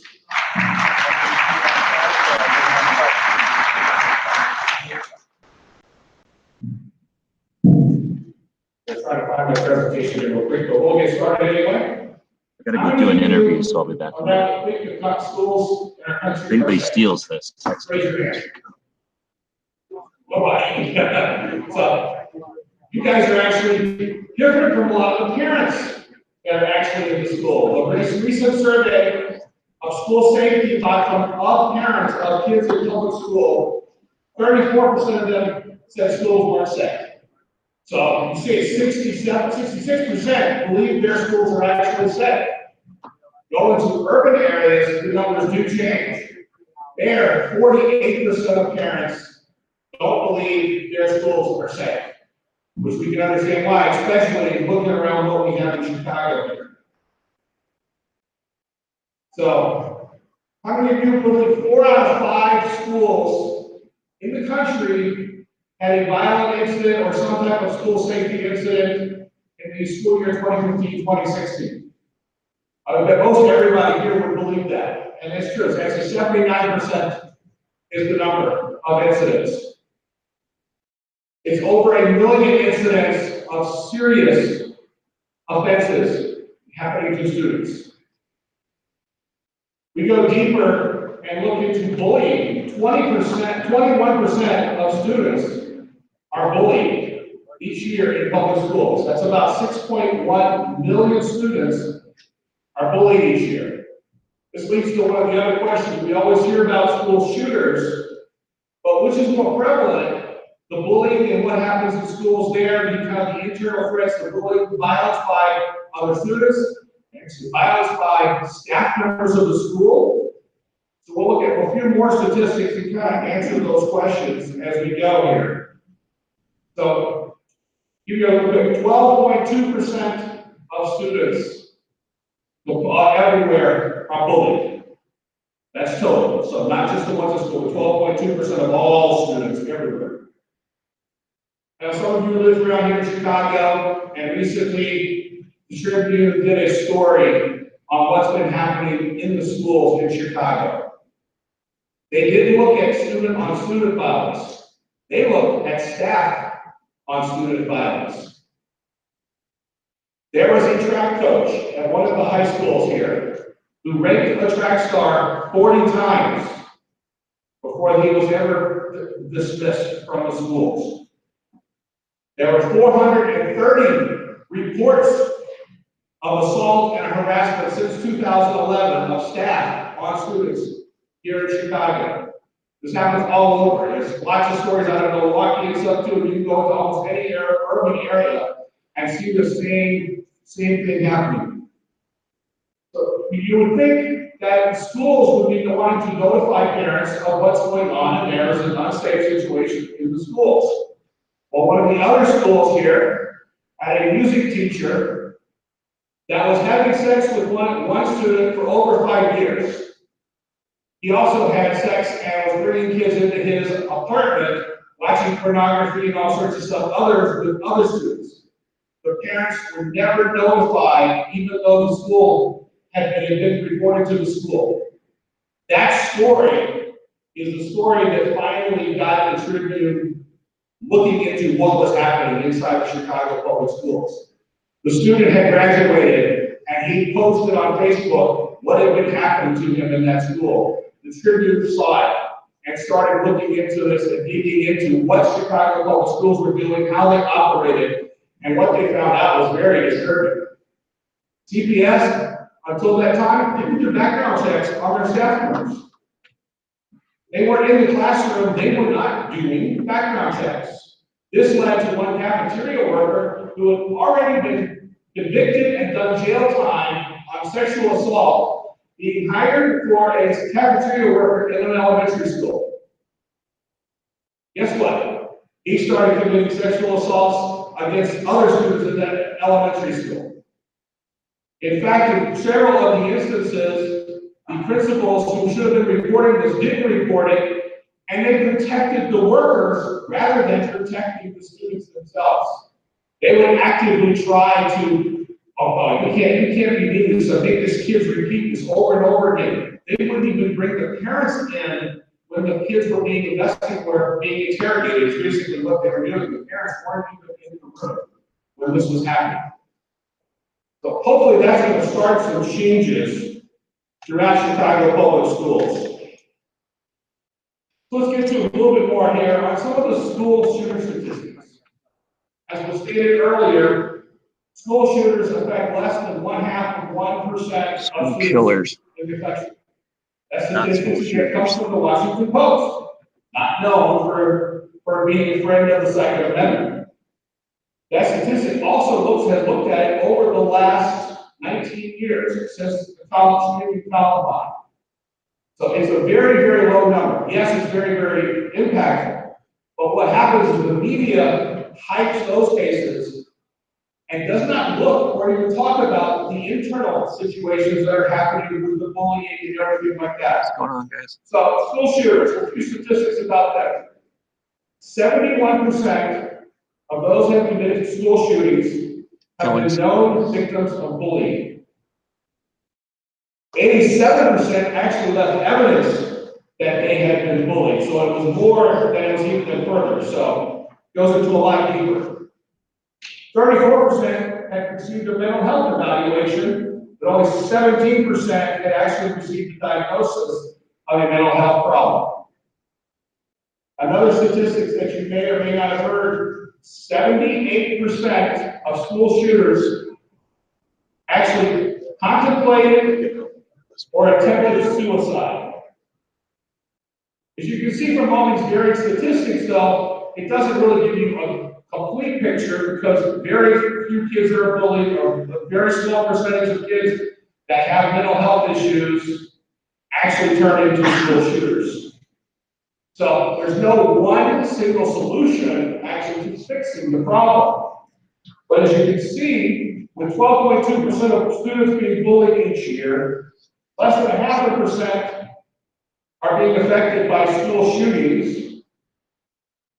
We get into a suicide, but the bullying and what's happening there causes a lot more deaths. Actually, seven percent of high school students have attempted suicide or unfortunately succeeded in what they were trying to do.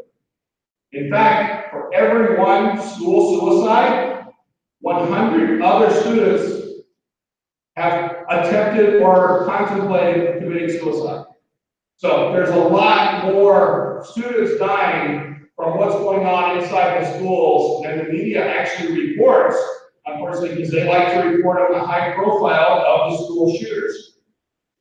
This is one of the things, every time there's a school shooting, what's the first thing you hear? We have to do something. That something is always, we're going to ban guns. And they like to call it the do something disease. It's typically what a lot of people call it, that's what I call it too. It's something that we have to deal with and look at. We have to start becoming on the offensive and presenting some solutions rather than always being on defense. Why? This is what Heartland has done. We have devised a child safety account. We came up with this idea after the Parkland shooting. You heard from uh, Kyle Kashuv yesterday, who was at one of the, at Parkland. We've also been talking to one of the Columbine survivors, Patrick Neville, who's now a state rep in Colorado. And he's working with us on this plan as well. So what is a child safety account and how is it going to improve school safety? It puts us on offense rather than on defense.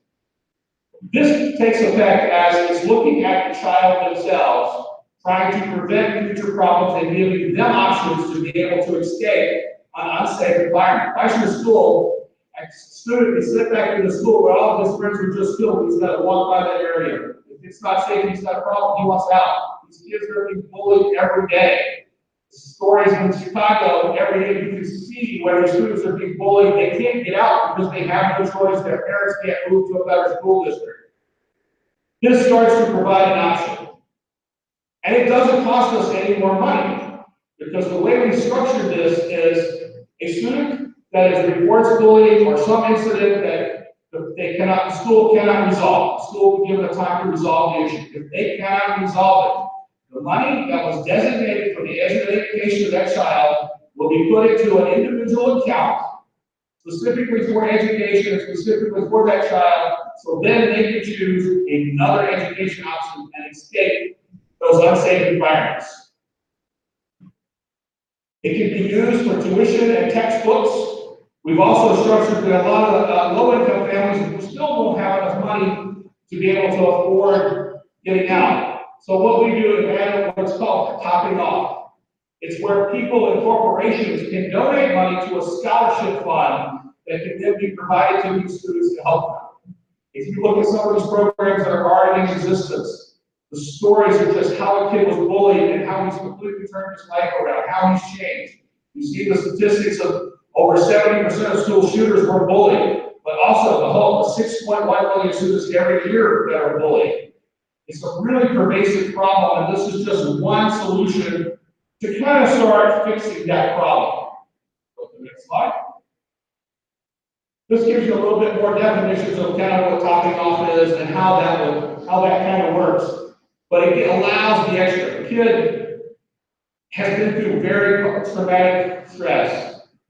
Most likely, they're going to need some type of therapy to help them deal with that. So that's where these scholarships come in handy, where they they have the ability to start paying for some of those therapies they need. They can literally start taking some college courses and actually help themselves as well in those matters. Parents can also use individual education tax credits. A lot of states already use this already. Illinois has this already. It's typically mostly used by homeschoolers at this point, but it is something others can actually use. So, go back to my original question. Does school choice increase school safety? My answer is yes, it does. Go ahead to the next slide there. You can see there have been four studies done directly about school choice and school safety and how it all works. These four studies have been done in different areas. Milwaukee, Washington DC, New York City, actually Dayton, Ohio. Every one of these studies showed a positive effect. You'll see that in the right column. The first study showed a thirty-five percent increase in parents and students saying their school is now very safe, the one we've chosen. The second study, Washington DC, was fifty-three percent. The next one was fifty-one percent, and the last study in Milwaukee was a forty-eight percent increase. So school choice works. It gives kids alternatives, And it can help us be on the offensive against these do something to disease, which means they want ban guns. So in the back of the actual policy, you can also go online and find our policy. The URL didn't pop up earlier, but it's a bit.ly link, which actually we'll get to in two slides, but go to the next slide, I'll tell you, uh, Heartland is here locally in Arlington Heights, we do events every so often, we've got John Lott coming, and a special for being here, use the code COUNT2A, you can get a ten percent discount, or register to come to see John Lott if you like, and his book, The War on Guns, the Second Amendment, sorry. Um, but we do a lot of this. But something to think about when you're talking to legislators or talking to other people. Ask the legislator, do you really want to keep kids in a school where they're unsafe? Why would you want to do that?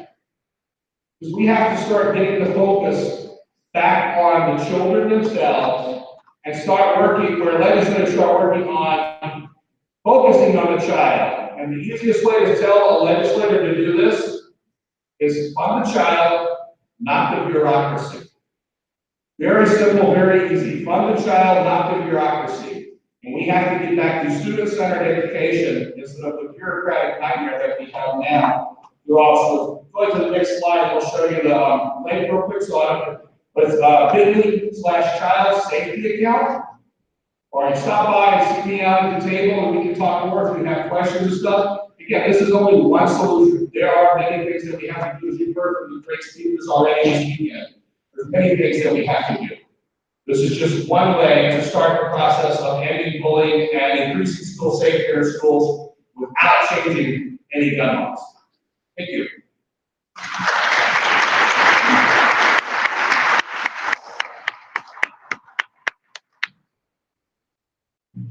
Well, let you know, it's, uh, the Spectrum News, the capital region in New York, breaking stories, as we. Governor Andrew Cuomo is promising to expand gun control as part of his reelection campaign. Republican candidate Marco Molinaro is somewhat in the middle, imagine that. As he seeks a third term this year, Cuomo has not just defended his support for now pledging to expand the existing law. We have mass massacres, he says, almost on a weekly basis. These guys sold their soul to the NRA so they won't pass common sense gun control. We did in New York, and we're going to expand it even more. That's the. But oh, Cuomo just thought you might hear that. This is never ending battle. He also said that we, us, have a different worldview that we are trying to impose on America. And He vows to stop it. So it's just a never ending battle. Growing governance in the LGBT community, this has been uh, just a fun topic for years. and You guys up here now, Nikki Stallard and Eric, of you guys, wonderful work. Thank you very much for what you do.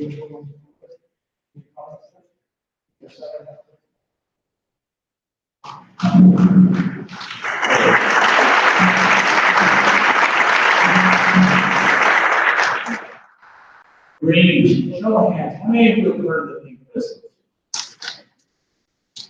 Great, well, for those of you who haven't Everyone heard of raise us, their we're hand. the LGBT gun rights group. I'm Scott of California Pink Pistols, and I'm honored to be here today. A few items here. The Pink Pistols was founded in two thousand and one in response to hate crimes. We said enough, we refuse to be victims. We have fifty plus chapters nationwide with at least ten thousand members and growing. Our motto is simple, our days don't get bashed. When critical seconds count, nine-one-one, help they arrive minutes away. My nineteen eleven immediate response was better for me. Hate crimes often involve multiple attackers. Guns give us a fighting chance. Challenging CCWs are a top priority for our organization. As Americans, we have more that unites us than divides us. We are an LGBTQ-centric, not LGBT exclusive organization, and we welcome all. Human rights, especially our right to our lives, are universal. Some people ask, why would any person the LGBTQ community come here to speak to you? Never do without the Second Amendment. All our other rights would be great, government approved, regulated, and destroy privileges. Without the natural right of self-defense that the Second Amendment recognizes, our right to our very lives is illusionary. Regardless of our differences, preserving, promoting, and protecting our rights cuts across cultural, political, and social divides. Your beliefs, political orientation, and your gender sexual orientation are all independent of each other. Why can't a Republican be gay or a Democrat straight? What really matters is the content of a person's character. Do they support the values of Jefferson espoused in the Declaration of Independence? Do they support the Constitution, of Rights? Do they support the above that their blood is red, white, and blue? If your blood is red, white, and blue, please stand up. Please stand up. Turn to the person standing next to you and thank each other for being here and give each other a high five. Your conference. And While we're at it, let's give a hand to Alan and the Second Amendment Foundation, once again, for an.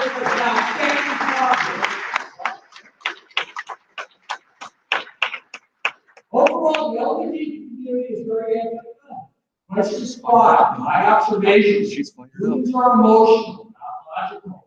Our beliefs, morals, values, right or wrong, determine our We talked with Nicole last night and man, you can barely get a word in nonviolent edgewise. values. For them, violence is never the answer, even to save one's own life. No, Combination of both a nonviolence and a victim mindset can easily create someone who is viscerally anti-gun. This emotional wall affects other demographics as well, would you agree? Breaking down these emotional walls for many would require some 9/11 incident in their lives to break through. For us, we need to operate with compassion, patience, and tough love. Because the bottom line, we're the adults in the. June 12, 2016, 2 a.m., Orlando, Florida, Pulse nightclub. A Radical Islamist entered Pulse nightclub to kill Days. 49 dead, 51 wounded. Police arrived within 10 minutes after the first shots were fired, generating two plus hours before entering the club. Imagine you were trapped in that dark nightclub waiting for help that was just outside but never came. The Pulse nightclub was the 9/11 wake up for the gay community. Sadly, while the majority of the gay community is still anti-gun, a sizable minority, at least 30%, are now pro-Second Amendment. And we're gonna, on that number to, a lot higher. After the Pulse nightclub shooting, some good things happened. Optimists. Governments, groups, and others stepped up to offer help to people like myself and Eric. In spite of those differences, the vast majority of Americans mourn the victims because the victims were seen not as gays, but as Americans murdered by barbaric, cowardly traitors, jihadists, and I suspect has meant pinheads instead of the seventy-two virgins. Damn. What we knew about the killer was that he was a radicalized ISIS jihadist, a registered Democrat, uh, been on the FBI terrorist watch list. Ironically, his father was a big FBI informant. All shows why dependence on government can be a fatal mistake you get to make only once. The truth is, despite the differences, Christians, the NRA, Republicans, and many others nationwide stepped up to offer training and other systems to the LGBTQ community. That warms my cold black heart. No one knew if the Pulse shooting was the first attack of a nationwide wave of mass shootings by ISIS-inspired jihadists against America. The gay leadership still advocates nonviolence as a way to deal with mass shootings. I so, what the? We're promoting real-world options based on non-aggression and victor mindsets, not victim mindsets. Before I turn things over to Erin, I have a few words I'd like to share with you from Gwen Patton, the first speaker, national leader of Pink Pistols. Gwen Patton has been our national Pink first speaker since 2005. Gwen has handled the media spokesperson and national coordinator for close to 18 years. Gwen suffered a tragic freak accident which broke her neck and left her with permanent nerve damage. Despite being permanently disabled and in constant pain, over the last ten years, she held Pink Pistols together. Pink Pistols provided Gwen a purpose for life, something that was bigger than her. Over the years, Pink Pistols inspired judicial briefs from the Supreme Court case from Heller to Grace DC and other cases. After the Pulse nightclub tragedy, Pink Pistols and Still both with media people wanted to join. We grew five hundred percent plus in size shortly at following Pulse. Overall, we actually got balanced, even favorable press from the mainstream media. I'm grateful for all the Pink Pistol members who stepped across the country and the media during these trying times. Was immediately after Pulse that Operation Blazing Sword was founded by Erin Palette. Erin has been a superstar. Earlier this year, we started the process of merging Operation Blazing Sword and Pink Pistols. YouTube helped help, Gwen was looking for someone that she believed had energy and a passion that she could pass the torch on to. Gwen said, one hand falls, another rises. Today, she gives great honor to pass the leadership of Pink Pistols to her friend and my friend, Erin Palette. So please give a rousing applause for Erin Palette.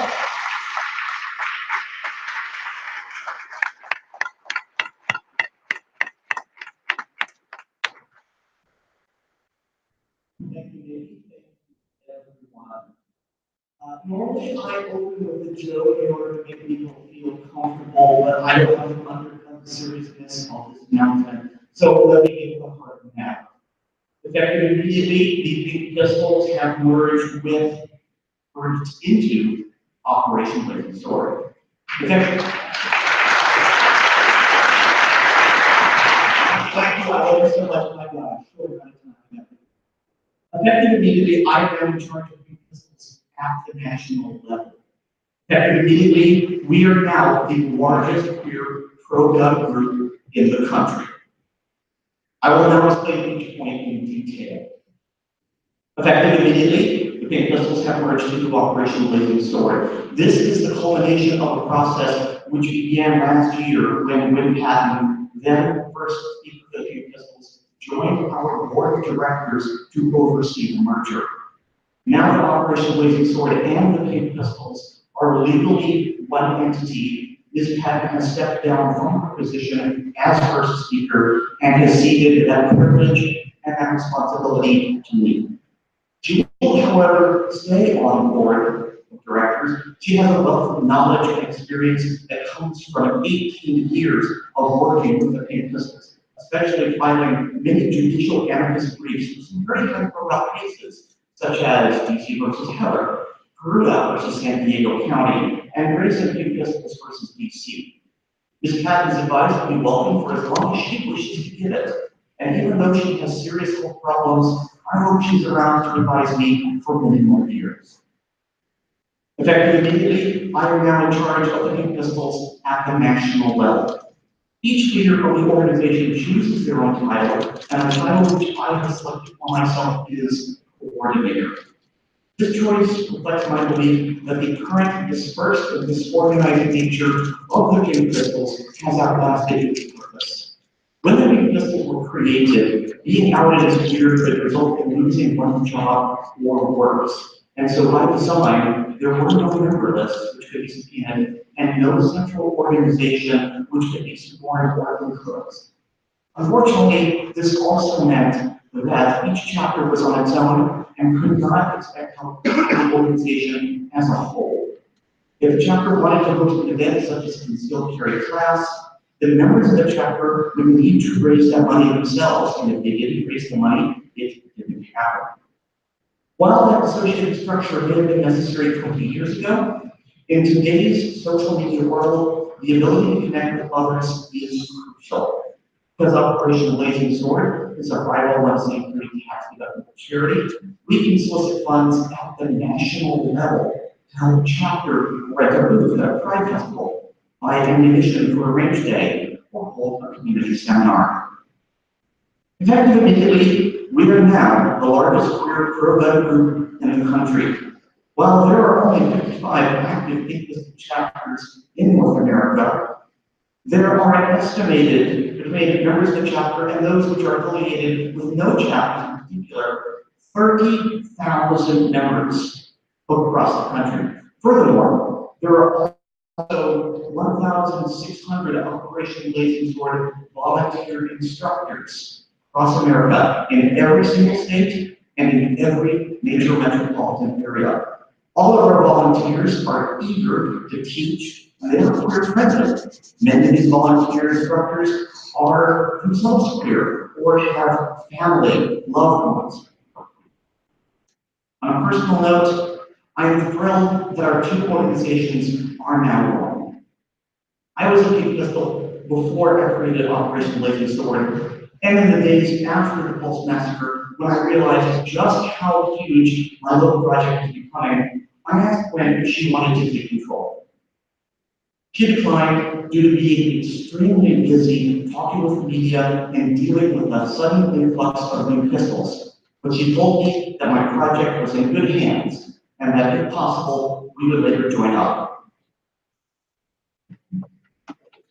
As it turns out, we did join up, albeit later than us expected, and in a manner that neither of us foresaw.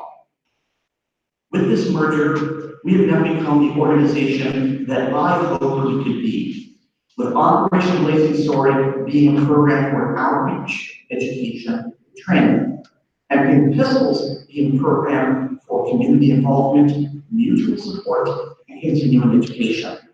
It is my wish that those people who have received Operation Blazing Sword training and who decide to become gun owners then go on to either join a Pistol chapter or form one in their area.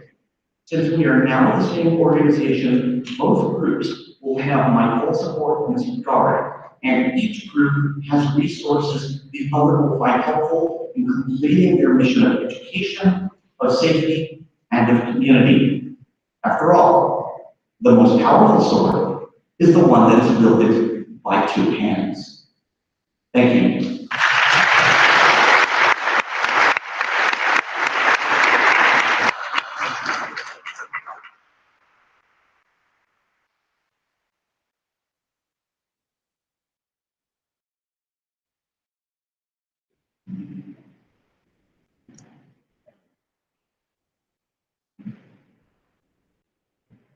I have a question, I have a question for Erin, and I- my question is, because I've done some work with Pink Pistol chapters independently around the country. Does this mean that the local chapters are now merging with the national? One of the reasons I picked the title coordinator is because it's not dictator. I'm not going to get into everyone's business and tell them how to run their chapter. I'm like part of it. What I'm saying is that if chapters want help from me, they can come to me. I'm not going to force anyone to merge into anything. I am simply, uh, the corporation.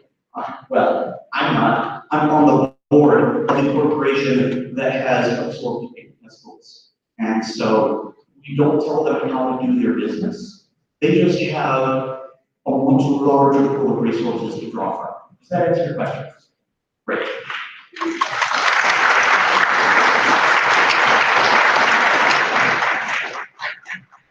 All right, continuing on, we are right on time, the National Firearms Act and you, Todd Rathner, NFA Freedom Alliance, NRA.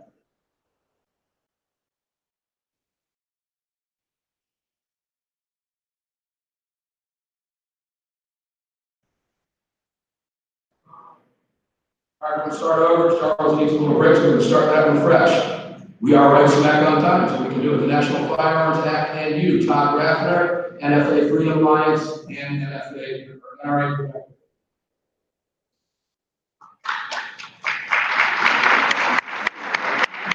Repeal the NFA.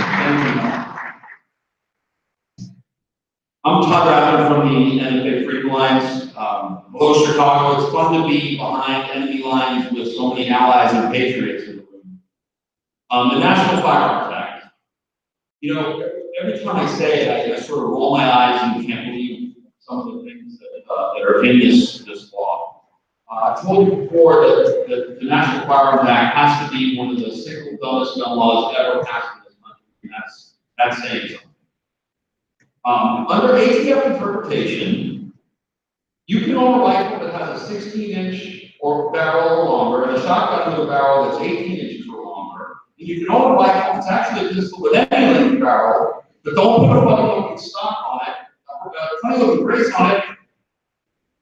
Or you can end up a federal felon if, and only if, you put it under control. So it's, it's absolutely one of the stupidest gun laws ever written, and it's about to get even dumber, believe it or not. Even stupider more. Um, now the ATF, with pressure from the Main Justice Department, is about to declare this hunk of plastic a machine gun. This is going to be declared a machine gun by the ATF. You guys can probably guess if he's holding up a bump stock. Let's know for a minute that under, under Barack Obama's administration, the ATF ruled no less than three times that this piece of plastic was not a machine gun. And, and it took a Republican administration and a squishy Republican Congress for us to end up where ATF is most likely gonna, gonna reclassify this piece of plastic as a machine gun. Just when you thought we were, we were, we were winning, we're losing, and we're, and we're, losing our collective mind. I'm sorry, there's no way that this thing is a machine gun. And I predict that the NFA Freedom Alliance and our Also friends are gonna have to spend hundreds of thousands of dollars to prove that in the courts. Now, you might say, who cares? I mean, part of me doesn't care, but unless you think about it carefully, you should care, and you need to care. Why? Because if this thing is classified as a machine gun, what would it take to classify my Toyota Tacoma or your Ford Super Duty as a stealth tank? I mean, Charles was telling me to ignore him, I've been doing that for twenty years.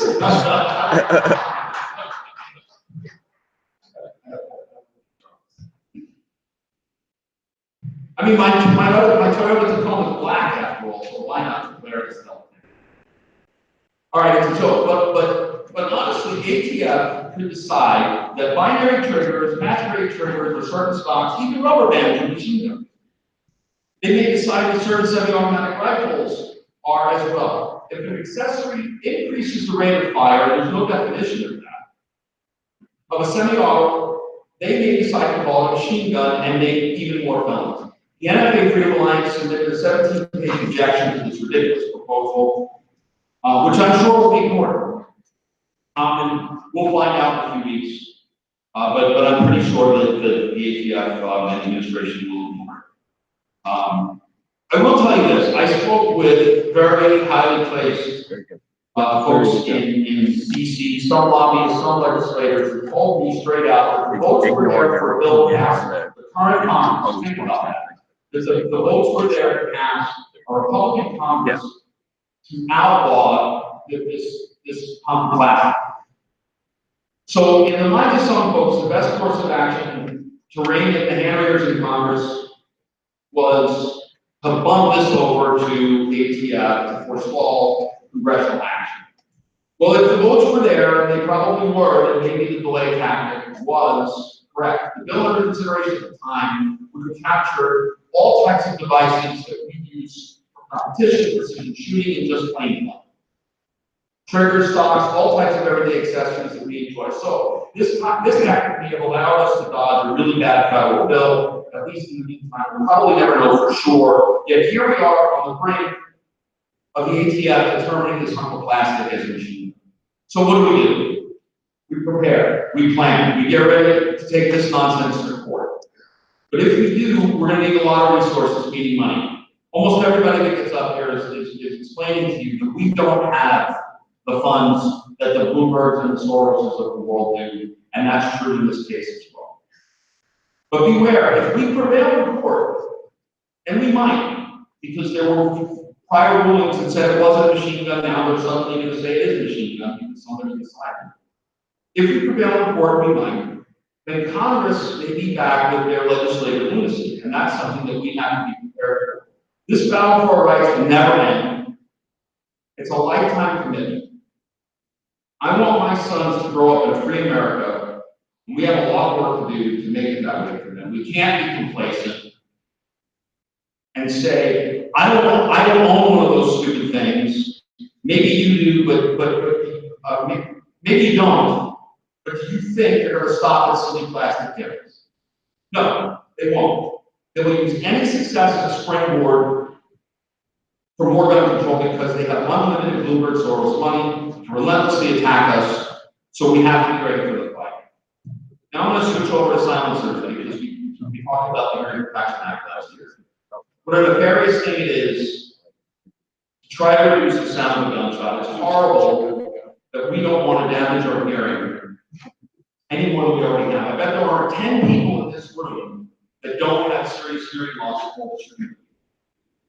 But the Bloomberg funded drones say the passage of the Hearing Protection Act would increase crime, allow assassinations, and get this, this, I didn't make this up. They claim that people will be more compliant with criminals who use silencers because no one will hear them get shot. I, I, mean, they, they actually said this crap in an editorial last year. Speaking of last year, I told you that the Hearing Protection Act was all but dead. Unfortunately, I was right. It's dead. Why? Squish the Republicans. They don't have the guts to take on the left, and we are seeing the results of that. Total inaction on the first possible reform of the, of the National Firearms Act since nineteen thirty-four. They allowed a bill to die that was simply an effort to protect our hearing. If silencers were treated by the federal government the way other safety devices are, the feds would require them on all guns, no, not in crazy town, no, silencers are somehow a danger to society. Now I'm gonna, I'm gonna take a second to, um, to change topics on you, because this is the next thing that the Bloomberg, Soros, Watts minions are gonna come after. It's these binary exploding targets. You know those targets that you mix up in powder form, uh, that you, that, that you shoot at at long distance to confirm your hits? They make a nice loud boom and a, and a big puff of smoke when you connect. They're a lot of fun. So of course, they're gonna try them. Their strategy is to take the fun out of shooting. That's what's so important about this issue is that this is an attempt to just in one more way take the fun out of shooting. Last year, we defeated a ban proposed in my home county, Arizona, under the guise of fire prevention. Maybe you're thinking, well, those targets are, are a pure second ammunition.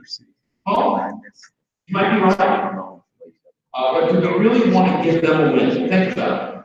Who uses these binary targets except us, shooters? Nobody else uses them for anything else. Essentially, this is a, a shooter harassment tactic, and we shouldn't stand for it. We must fight them on every front. I'm currently working with two of the biggest manufacturers of these targets to be ready for what we know will happen when the fun police go back out on patrol. Okay? So if you see one of these bans proposed in your local community, in your state, uh, please email me or give me a call. I have business cards. You can see me. I'll be out at the knife rights table after, after this for a little while, I'll have my cards. You know, give me a call. I bet you they're gonna use that also, stupid go video of to that guy. The who blew up NFA, a FA, lawnmower, NFA Freedom Alliance Just trying to say that website they're is dangerous. nfafa.org. And join us, become a member, get involved, and help us fight. Thank you.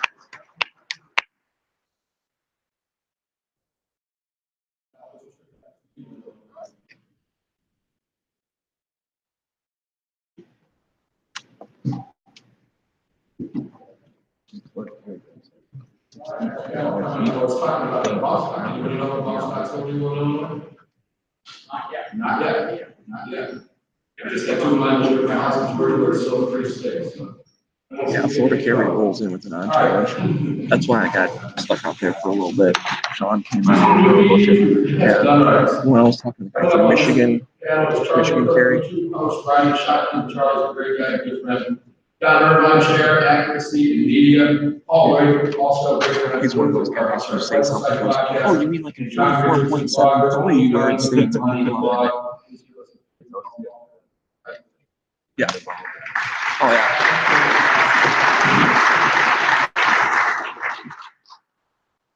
I guess I'll start, uh, I'm gonna say, first of all, as a podcasting guy, somebody who's very familiar with video, if I happen to get any explosive, a, a little loud pops out of the beat, I could it backwards, it's probably.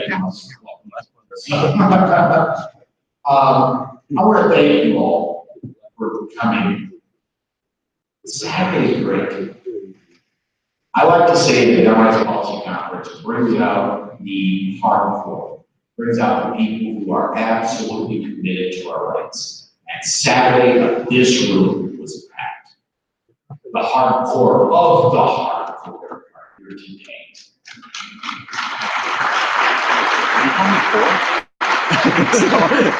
You all not only decided to Saturday, you decided to go for Sunday, you just take Monday off to recover. And this is, I, I appreciate. No, bro, I'm driving home and then gotta get up early Monday morning and driving out to Um, Kentucky. Using new media to advance gun rights. I have, I have a Kentucky on couple things that I don't Yeah. like about that type. New media. Laws started, the very first, of what is considered a law, started in nineteen ninety-four, and they were termed and came into common vernacular as a law in 1997, 21 years ago. And that's why. So we're not Yeah, exactly. that's why they're old media. Everything that is new media now came from laws. And the second part of that is to advance gun rights. Guns don't kill people, right? That means guns don't have rights either. They're inanimate objects. These are human rights. Your very, your very basic human rights are enumerated in the first ten amendment. I consider it Patriots out there saying, oh, I hear you. most Not important a document carry. we have. I consider the amendments to the Constitution to be I don't know. even more important than the body of See, itself. Do, And do you know him? the first ten amendments to the Constitution are the very most important amendments because they define what your human rights are. And of the ten They're blind Amendments. shooters, though. That's a pretty small. Bill of Rights, I think the first two, the right to free speech among many others, and the right to keep and bear arms are the very first two most important of the ten. I only have seven minutes and I, I, I gotta be honest with you, I've been so busy with preparing the video and doing AMCON that I didn't get as much time to prepare my talk as I would like. But other people are I'd like a a show of hands. Of people here, how many people in the past month have actually sat down and watched a CBS, NBC, ABC evening news show? Maybe a third, edging on half. Of the past thirty days, how many people have read a blog, listened to a podcast, or watched a gun YouTube video? Every single person, with the exception of like two. I'm gonna say we are not new media, that they are the legacy media. The legacy, if you, if you heard the all, computers all about legacy drive Do that is, it's a drive you that read a blog, is that's really their not name. useful for anything more, anymore. less the But the NBC skill of me of computers, because old guys like me still have three point five floppies lying around. The, thank for that. The media, the whole legacy media, what most people that call it to make up to now is mainstream media is nearly dead. It's in its death spiral. And it's because of people like us and like you that it is. I would encourage each and every one of you, if you don't have a blog, if you don't have a podcast, if you don't have a, a video blog, I don't call them YouTube channels anymore because YouTube is clamping down and everybody else seems to be not as much down. But if you don't have something going on in new media, your voice is different than mine. You are going to reach people that I haven't. Yeah. The whole beauty of new media is it's regular people. I am a truck driver by I've been driving sixteen years. I've been around Second Amendment media for about six. I consider myself to be fairly successful in Second Amendment media, but I haven't done anything special other than just not quit, make some great friends, and keep going and keep putting myself out there. You can do that too. It is not that difficult, it's not that expensive. For me to run a podcast, a podcast network that reaches, the network I'm gonna say reaches a the, my individual podcast reaches maybe twenty, twenty-five thousand. You know how much that costs me?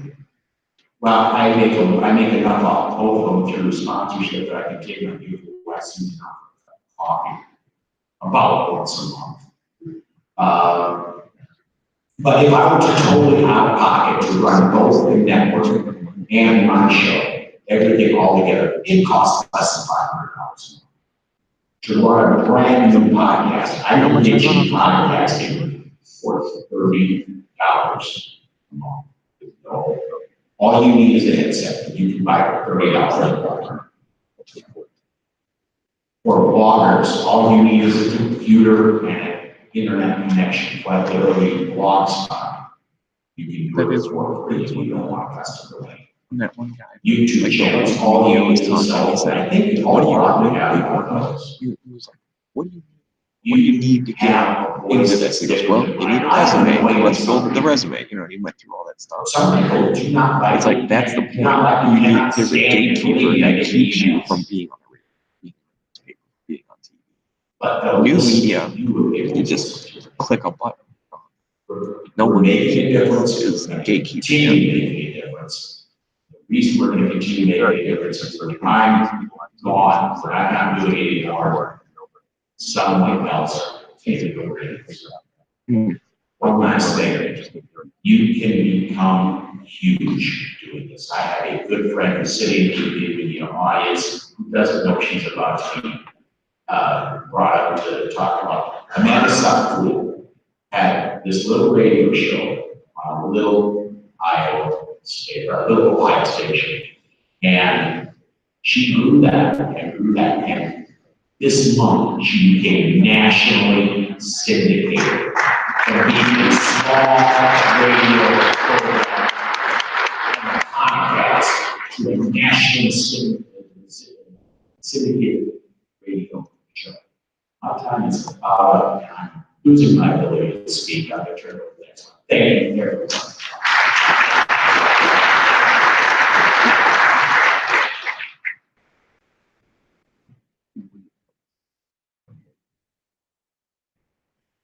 You are, you are never famous in your hometown.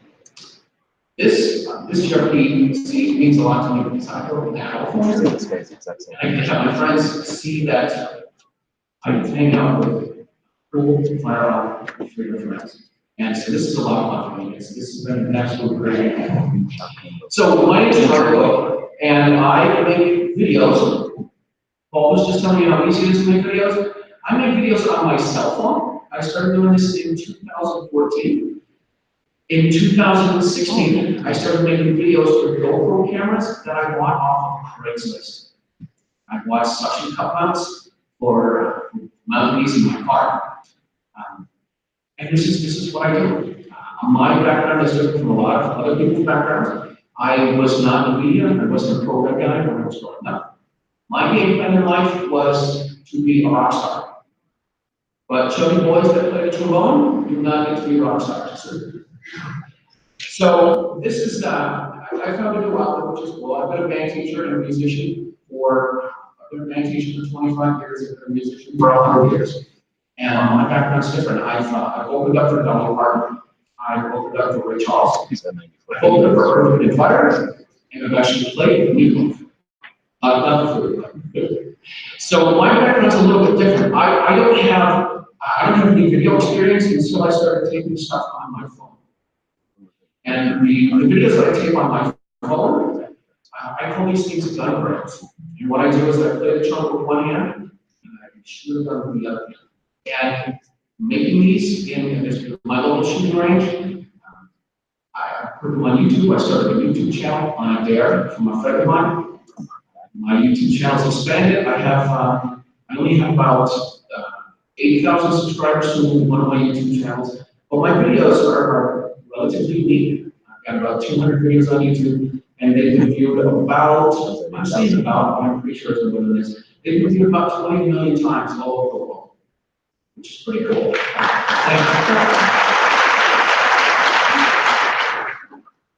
So one of the things that I do as a gun instructor is I'm really short at my.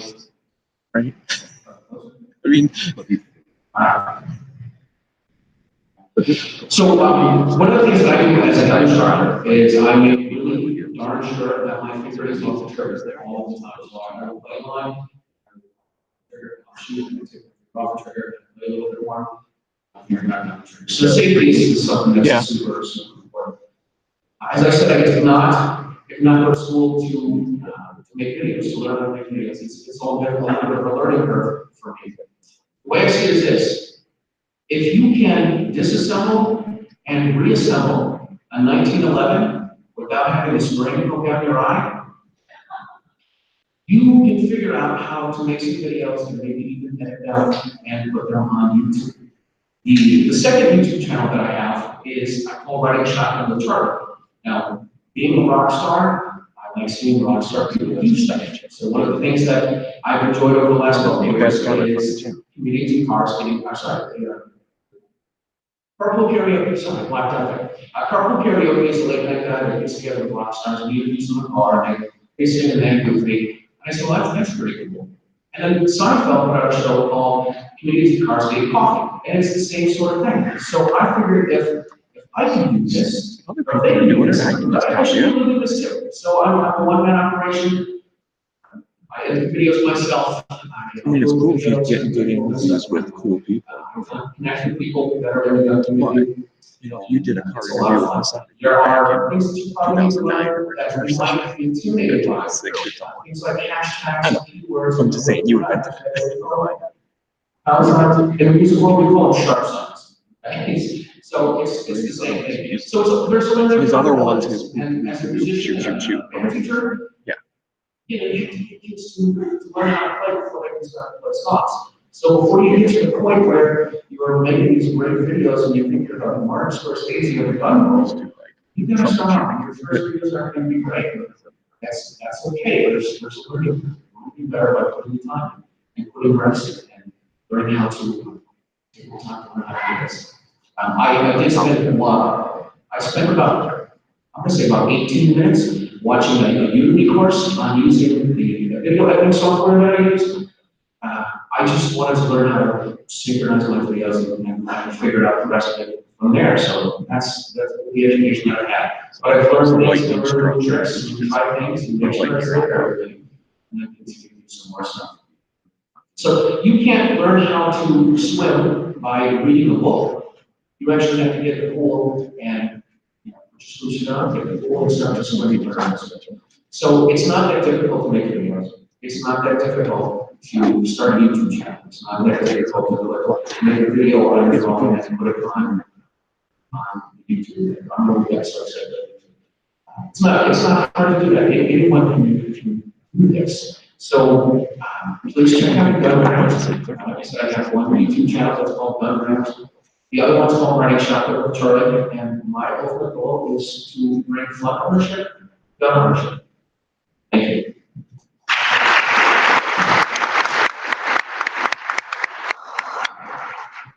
You should just say, "It's okay." Ask him if he can do it his eyes closed. Morning. I'm John about with the no orders of money. And also one of those that flies aside the podcast. If anything this year, and indeed this past week, was true, is that we are under culture war. Everything we hold dear is under attack. It's under attack by an unholy alliance of the well-funded gun getting lobby, tech oligarchs, and the mass media. They have the money, they control the airwaves, and are increasingly controlling and censoring social media. Moreover, they have gotten savvier, smarter, and are unfortunately increasingly, increasingly gaining a grassroots. They know how to use the younger people. We know Nothing the but our local infrastructure will satisfy them. One need only to look at what they're trying to do to Judge Kavanaugh, or to the vile personal and vicious attacks on departments who begin caught on those who oppose his gun control agenda. To understand this. In my past thoughts, on you That one using guy was these making really as bad much. I just try to take a time. You know, the US election. You know, that's legal for foreign governments to give money in the US election. Like, people are kind of pissed emotional about that. We are all warriors in this He was, he was there with All warriors in Bloomberg this or whatever, they basically like snapped. I look at his it like, shut up, you idiot. And I don't see men or women, young or old, liberal or conservative, gay or straight, black, white, Hispanic, Asian. I see the special forces of gun rights movement. People who believe in freedom, people. Who the special believe in the right cause self-defense and the right to keep their arms. And who have the will to fight for. We have to be like the Green Beret ATs, who are sit behind enemy lines to create insurgencies that sap the strength the will of those who curtail, curtail our constitutional rights. Let me give you an example. When a federal court in Washington state ignored the First Amendment implications of suppressing computer code and issued a temporary restraining order against defense distributed and Second Amendment. A group of, civil rights groups, including Cal and the Firearms Policy Coalition, who were not covered by the temporary restraining order, set up a website and put that code online. They knew we could not stop the stigma.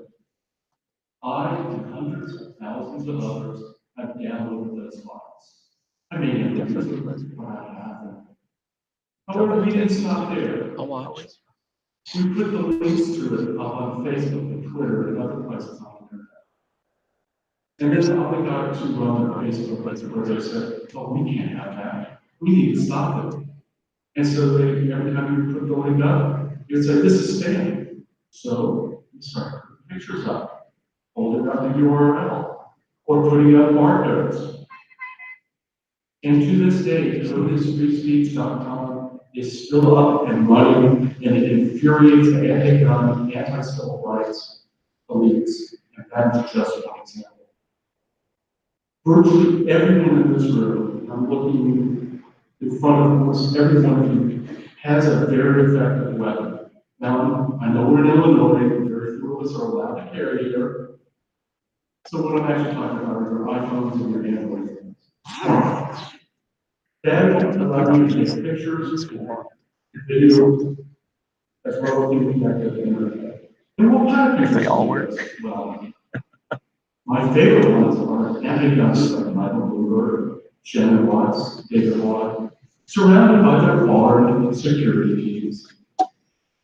They don't want you to be able to protect yourself or your family. However, they insist on their own. And you know there's a word people like that. If you do get those kind of pictures, it's not, put them on Facebook, put them on Twitter, put them on every place you can figure it out. You might not get the picture, but you might see the picture. Repost it, make it go viral, embarrass them, all them out. Okay. Likewise, if you're out shopping, you can- if you come across a store or restaurant that's posted against here, take a picture of it. Post it on the internet and ask, why? Why do you want to be in a judgment zone and have my family and my loved ones unprotected? The society has said many a time, be zoned, nothing but unpreserved psychopaths. Go to events sponsored by the gun control lobby. Go their town halls. Record it on your phone. Take pictures of the demanding moms, or the student marchers. Compare the reports in the media when you see, oh, they have this many people there. I have pictures that show that they, they might have inflated it, and maybe a lot of them. were there. I remember my late friend Bob Owens with BearingArms.com. Going to anti-demo, uh. How's the sound? Is it still okay? I can barely hear this. And he took pictures from all angles. And he showed how they were structuring their pictures, that like they had hundreds of more people than they actually had. I call Chico Fernandez. You catch a bass and hold it up like that, and it looks really big.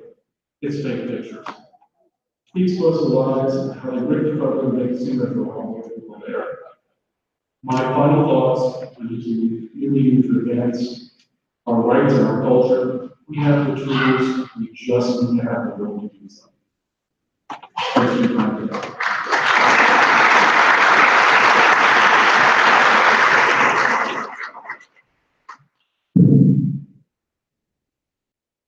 All right, good morning, everyone. We're almost at the end of this, and as uh, said, I mean, you are true uh, hardcore patriots that are being active to stick this out. This has been a wonderful conference, and uh, I miss Peggy, but Mark, you did a great job. Anyway, so we're talking about new media. Uh, I want to, second and third and whatever, all everything that uh, everybody's been saying so far. First, some, just some numbers too. You know, podcasting. You know, Paul has outlined how easy it is for to get into in terms of the low cost. Podcasting is growing. There, there are five hundred fifty thousand podcasts or something like that now on license. And it's growing like a weed, it continues to grow. Uh, it's very easy to get that voice in there, right? Uh, the listenership of podcasting has grown monumentally. Uh, we're now, it's about seventy-three million people have now, uh, the, that listen to a podcast monthly. That continues to grow. Now, I love podcasting, I listen to these guys podcasts, they do a fabulous job.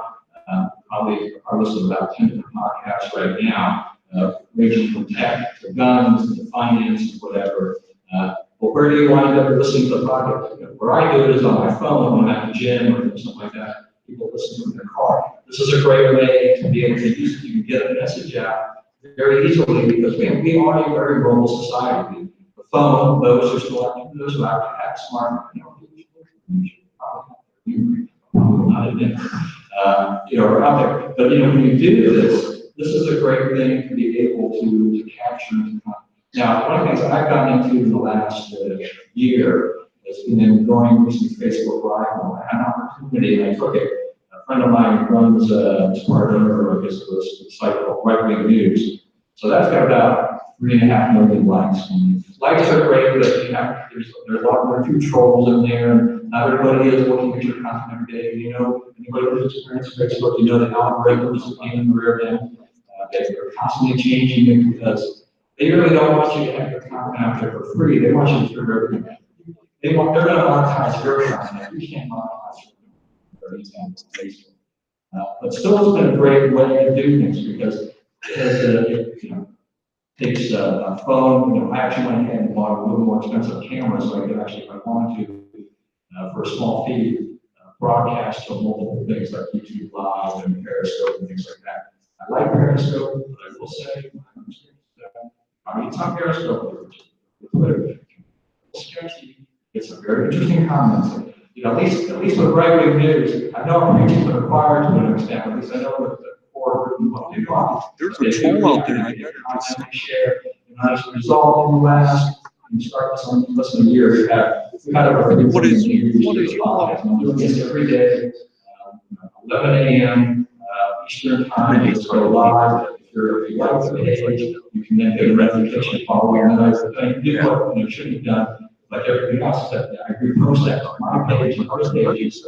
And that's, you share that message, and that's one of the great things about using the media, is that you can share a lot of this That's gonna be really Angry important. Periscope size, but- We have to be able to get out, we are, you know, people in this room know a lot about the Second Amendment and guns, but we have to go out there and educate the others.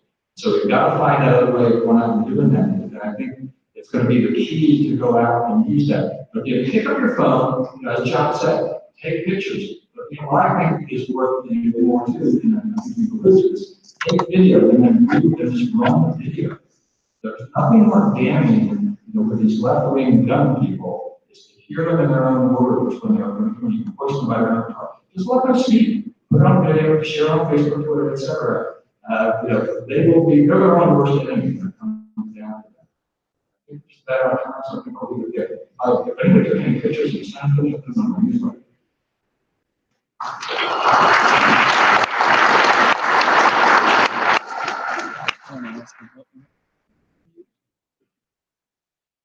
not good.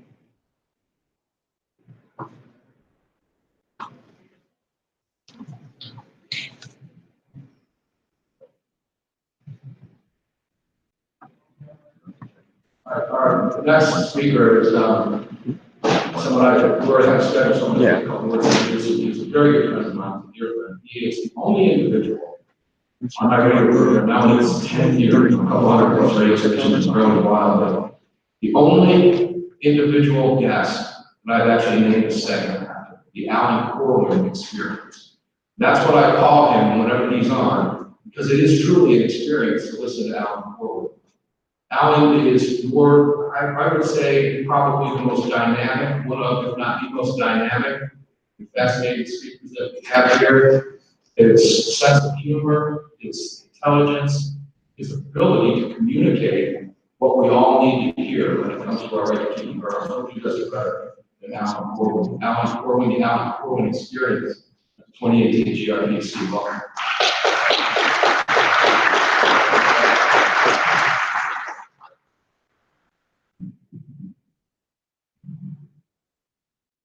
Is Amanda Suffecool here?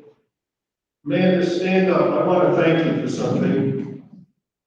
I want to thank you for reminding us that balls are sensitive, but vaginas can really take a pounding.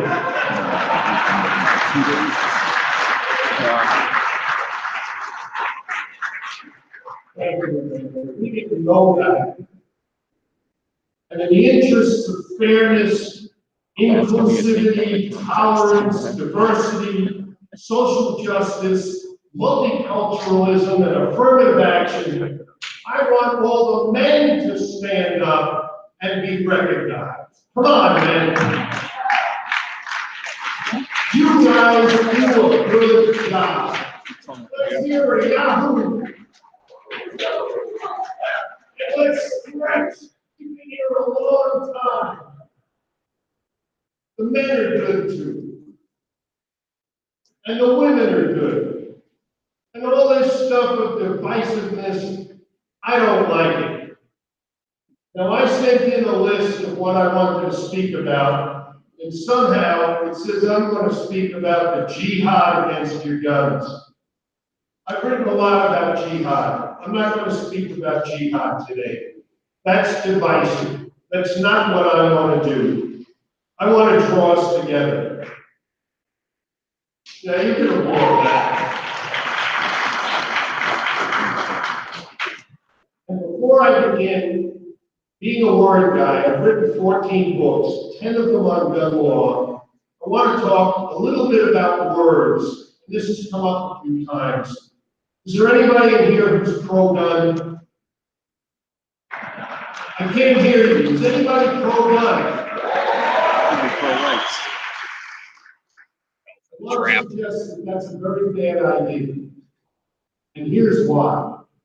If you're pro-gun, what's the other side? Anti-gun. They think guns are bad. They think the right position to take is to be anti-gun.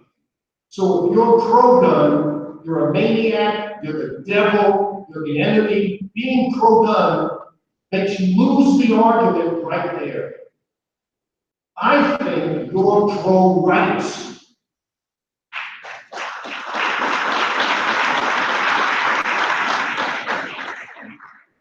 If you're pro-rights, what's the other side? Anti-rights. Who wins that argument just on the words? You do. And they do this, they do this to us all the time. They want you to say you're pro-gun, and to them, you lose. If you say you're pro-rights, so you're a gun guy, huh? No, I'm pro-rights. What are you? And you win based on the words. Don't concede the argument on the words. They do it all the time. They want you to talk about gun violence. There is no such thing. That is a term of art and it's propaganda.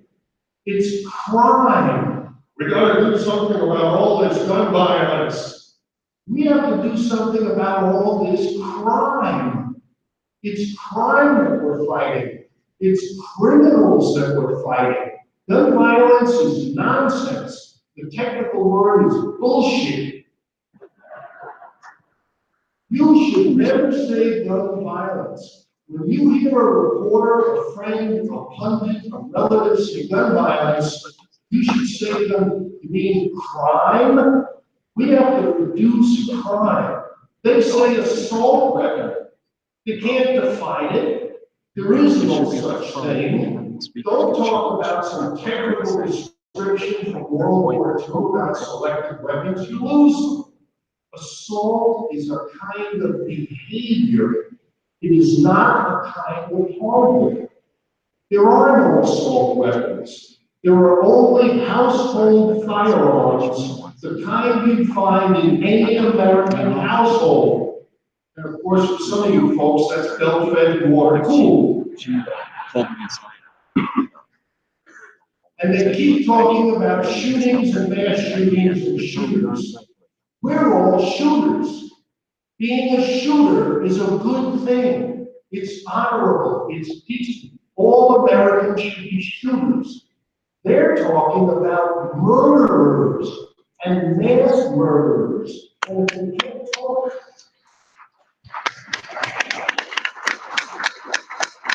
I love that point. They kept talking about school murderers and mass murderers, the whole debate would change. But instead, they talk about school shooters and shooting, and the they denigrate shooting, which is the number two participant sport in America. It's bigger than golf, which is number three. Golf is on the front page of the paper a lot. Shooting is never on the front page of the paper, except when they're talking about murder, which they don't talk about. The whole thing is skewed. If it's in the news and it's about guns, it's probably one hundred percent wrong. The Reporter from the Examiner who said, reporters want to get it right, he and I disagree on that point, and you never see guns save lives, guns stop crime, guns are good, guns are why America's free, and guns are fun in the news. A one hundred percent error of omission. And they only talk, there was a story here in Chicago about a, a murder in, I almost said shooting, about a murder in Maryland. Murder in Maryland is not news in Chicago. They got plenty of murders here. Right, I'll start. I was fortunate recently to be invited to a meeting of thirteen deep-thinking, highly intellectual people for two and a half hours over lunch. And we examined some of the critical issues of our time from our perspective. And the question came up, what is America? And I ask you today, what is America? And it seems to me this is a question without an answer. Because America is as many things as there are people to define it. It's a topic that could fill libraries and not even scratch the surface. But it dawned on me that a few fundamental principles of America stand out. These are principles that have made America great. They're the reasons America is a shining beacon of real hope for the entire world. America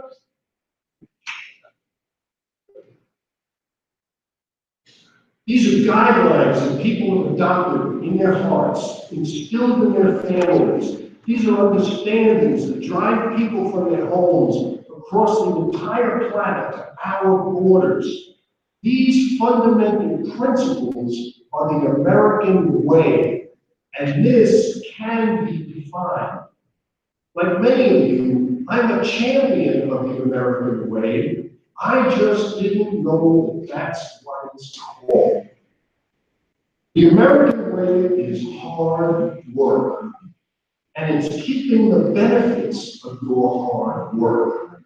It's ownership of private property and the sanctity of a contract between people. It's the idea that you and you alone own the fruits of your labor. It's the idea of paramount importance of self-ownership.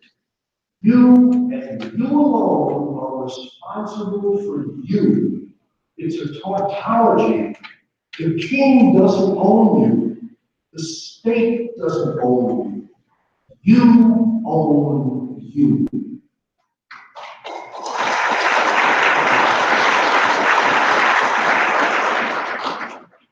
This isn't the right you demand or get from the state or earn. It is a fundamental right from the fact that you exist. It's a right that comes from your creator by nature. It's the natural order of things, and it's honored here like nowhere else. That's why we have achieved so much. The American way is the idea that you Americans can make something of yourselves because you are free to do so. This is the great magnet that draws people here. In 2006, 78 nations from Albania to Zimbabwe was below zero. People were fleeing. In America that year, more than 2 million people risking life, limb, family, and arrest walked across blinding miles of snake-infested desert to get here. That really says something. Now, half got caught and sent back, and half snuck in. Those are problems for another time. But that Lord Drive speaks volumes about what we have accomplished that their native lands have not. By the way, media reported recently that immigration is way down. Only two hundred, only two hundred thousand people stopped at the border in twenty seventeen. Only two hundred thousand. And they didn't point out that for everyone who stopped, one sneaks in. Two hundred thousand. When Adam Smith wrote Wealth of Nations in the year of our founding, seventeen seventy-six, he described principles that drive the American way, although it was too early for him to call it that. He identified what led to unprecedented opulence, prosperity, abundance, opportunity, and freedom that is the American way. Smith recognized that private property, free trade, self-interest, limited government, and division of labor were the basics of capitalism, cornerstones of personal freedom, and economic security. These are the factors that make you and me special and make the land we live in special and attract many non-Americans to this place seeking to be Americans. But along with the teeming masses yearning to be free, are undesirable miscreants seeking to leech off our success, eat out our substance, and do us harm. Colonel Jeff Cooper put it plainly. Some people prey on other people. I don't like it, but that's the way it is. The American way is the idea that the people are the rulers and the rulers are the servants. We strayed from this? You bet we have. Does that make it any less true or valuable? Not at all. The American way is the rule of law, individual responsibility, government of limited delegated powers only. It's free markets, free enterprise, low taxes, entrepreneurship, and capitalism. The American way is moral and just, and it absolutely has strong religious fundamental foundations, whatever your religion is or isn't. It's do unto others as you would have others do unto you. And definitely not, you must submit to our way. No matter how much you believe your way is right. Convince people to follow you and live the precept, the precepts that drive much of what we are. Force people and you are def- by definition an enemy of the American way. Neither political party has a good record on this. And we do have enemies. The American way is what has generated the most prosperous, generous, productive, creative, inventive, and loving society the world has ever known, light years ahead of whatever is in second place. Our politicians have lost support because they have abandoned our goals. The idea that such a land could even exist was way beyond the comprehension of earlier societies. The concepts that made it possible had not even been invented yet. The uniquely American ideals of freedom were born by lucky circumstance. Was it coincidence? Destiny? Divine providence? Who knows? The important thing is that it happened.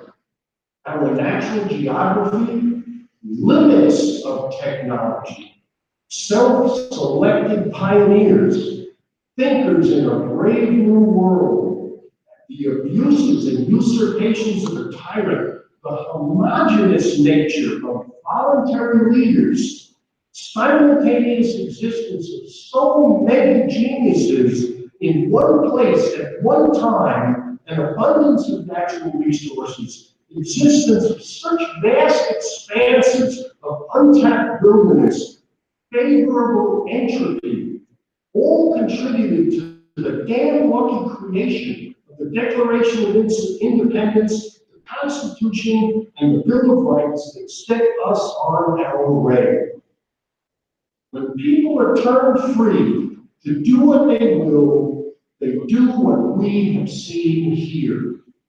Acting in their own self-interest, you persevere, plant and harvest great seeds of innovation and wealth.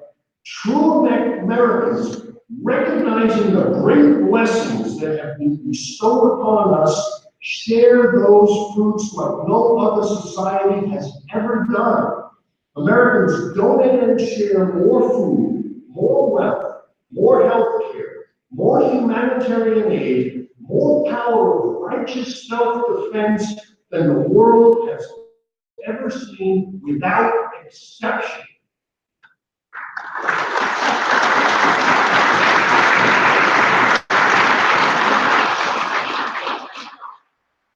And what about guns?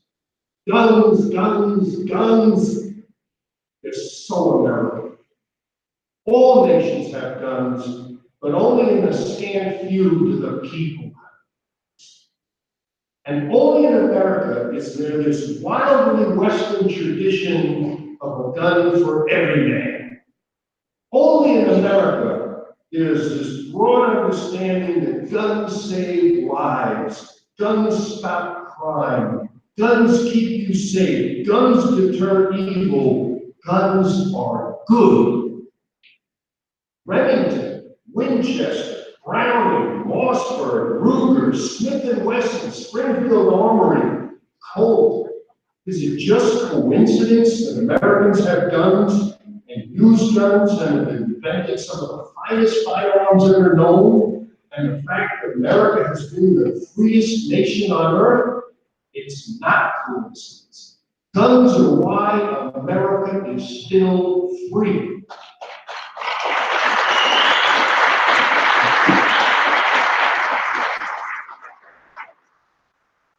Everyone understands and accepts that you can't arm slaves and expect them to remain slaves.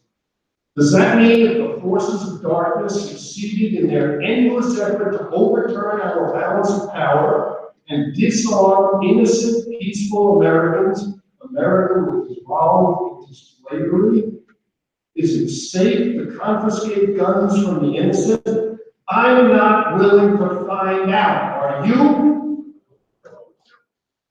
Why would it be safe to give all those dangerous guns to other people? Just because they have government jobs and paid with your tax money? Trump is literally Hitler turning your guns. Why can they be trusted any more than any of you who actually earn the money that pays them?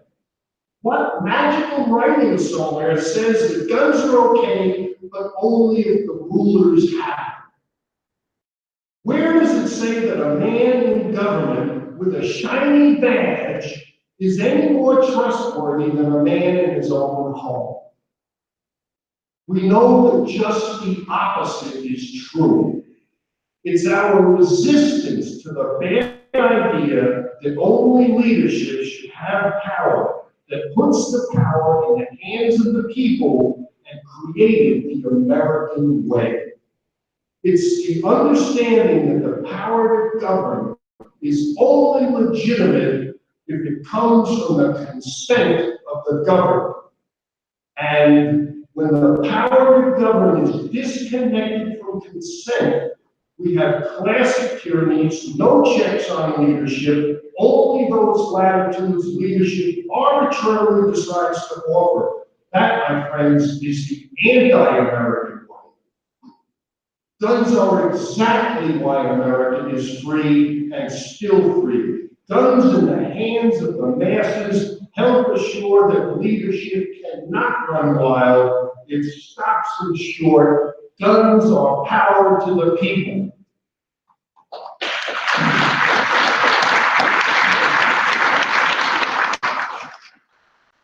Guns. Slaves must be disarmed.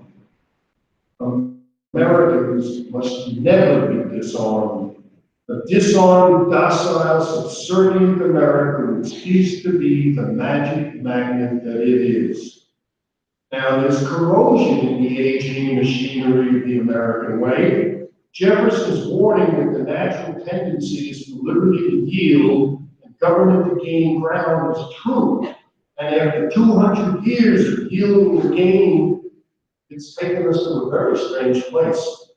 Our great strides forward are at great risk today, and you know that. The idea of true American freedom, human freedom, freedom from the state, freedom from arbitrary rule, appeal to a power higher than government or any man can exert, these are what give us what we have. Today, far too many people, influenced by evil powers, reject the very things that gave them the power to speak out against us. We have reached a point where our laws are written by secretive government operatives working in deep basements without the light of public scrutiny, who draft endless edicts that can't be read by a person with decent education. These edicts are thrust upon us by our hollow elected men who are coerced and intimidated into signing before they have read what they're handed and saddle us with unacceptable anti-American sewage whose contents they don't know. Think about that.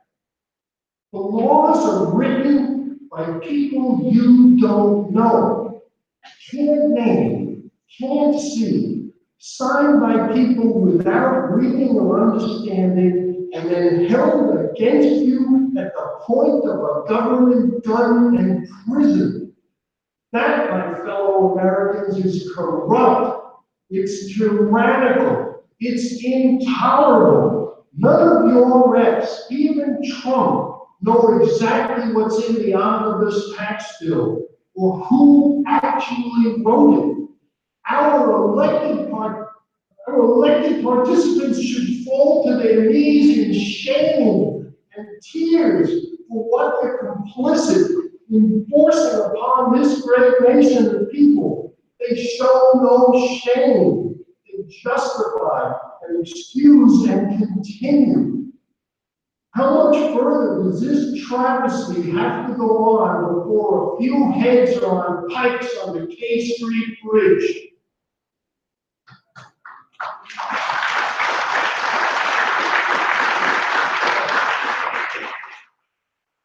We have our share of difficulties, and our ability to surmount them looks increasingly grim.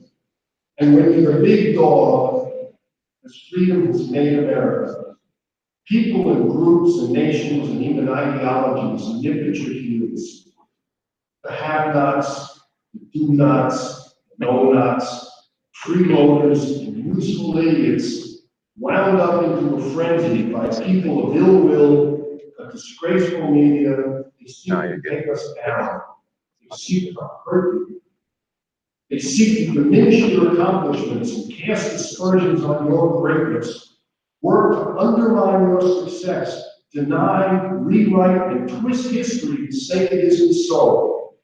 They would rather pick at the midst and recognize how far America has drawn humanity out of the primordial goo. Americans know American humans hate our greatness. Too many of our own countrymen are now misled, misguided, propagandized, and brainwashed into hating, blind, fuming hatred of the very hand that feeds them. American haters are the most pernicious, deceitful, and dangerous enemies of all that is good and prosperous and beneficial to humanity. Too many exist within our midst, in our Congress, and schools, and newsrooms, and within the bureaus of the czars. Czars. And they're clever and devilish in their cunning, and left unchecked, they will indeed ruin the greatest society this planet has ever seen, and then dance in the bloody gore of the happy. If you believe in the American way, if you have benefited from the American way, if you want your children and their children and generations to come, both here and abroad, to bask in the light of the American way, then you need to rise up in all your righteous glory and indignation and denounce the silent song of those who rend and ridicule what you have personally achieved. Every day of your life, you need to say, I am an American. I can do this. You need to say the obvious and flatly refuse to participate in the debilitating socialist disease of political correctness. Don't joke about it. That makes it stronger. That reinforces it. Denounce it.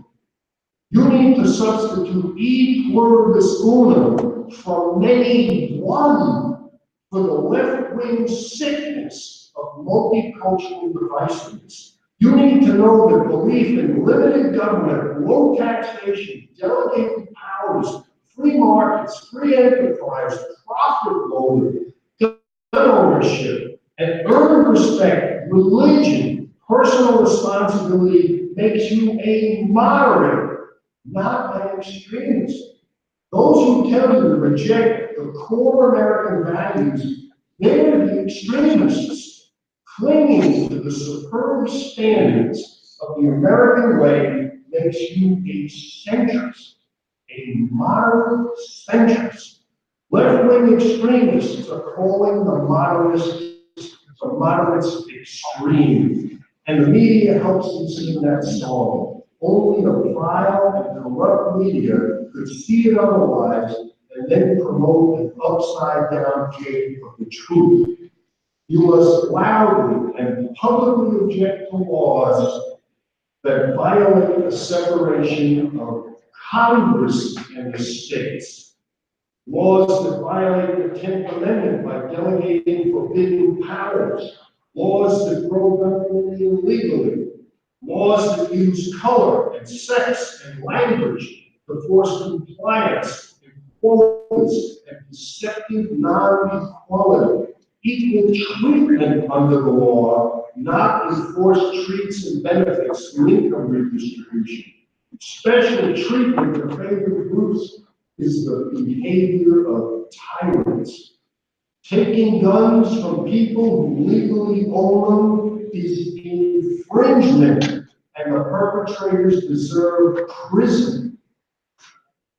We are and must remain a nation built on merit and compassion, not central dictates giving away your money to other people.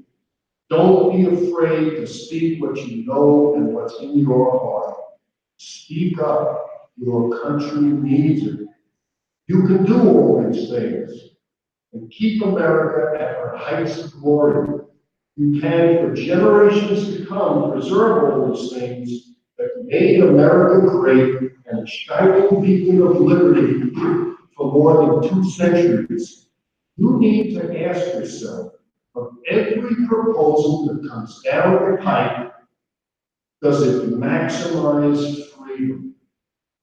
That's the question. Does it maximize freedom? If it maximizes freedom, it's good. The founders knew that. That's what got us to this great pinnacle of success from which we're now slipping. If it would do good, but it doesn't maximize freedom, it must be rejected.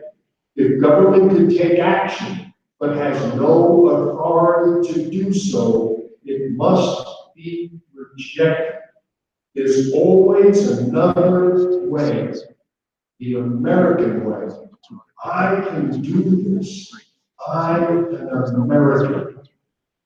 Thank you. God bless America.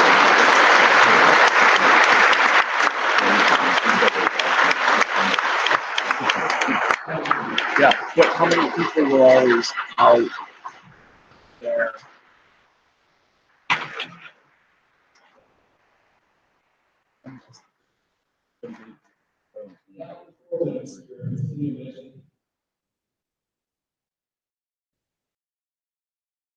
Which stories I can tell are I'll just say this as a radio host, he and John Otter are my favorite guests.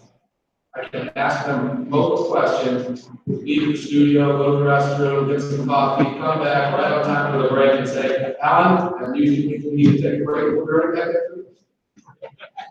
back after this." All right, quick announcement for you, extra books, you saw the books when you came in, everybody's got this, the books everybody gets on. We have extras, they're on a table, and they're labeled free, so take what you want. You want to distribute them for free others who will gain from them, please do. Don't leave them out there, if room in your suitcases, go ahead and and take some, okay? We are, this is about right, we are right smack on time, so I this opportunity to thank all the speakers for maintaining this schedule, absolutely perfect. You guys are Now, we are the last one, for Alan, is his closing remarks.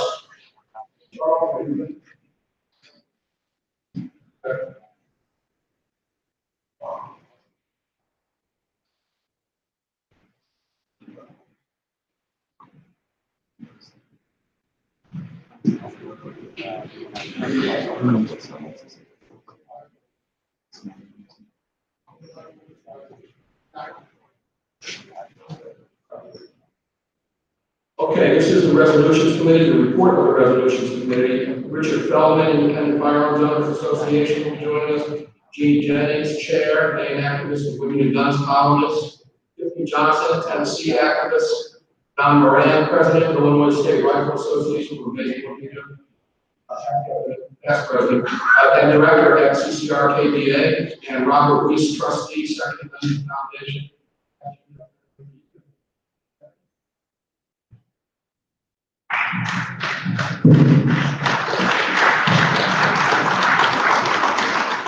See, this is the.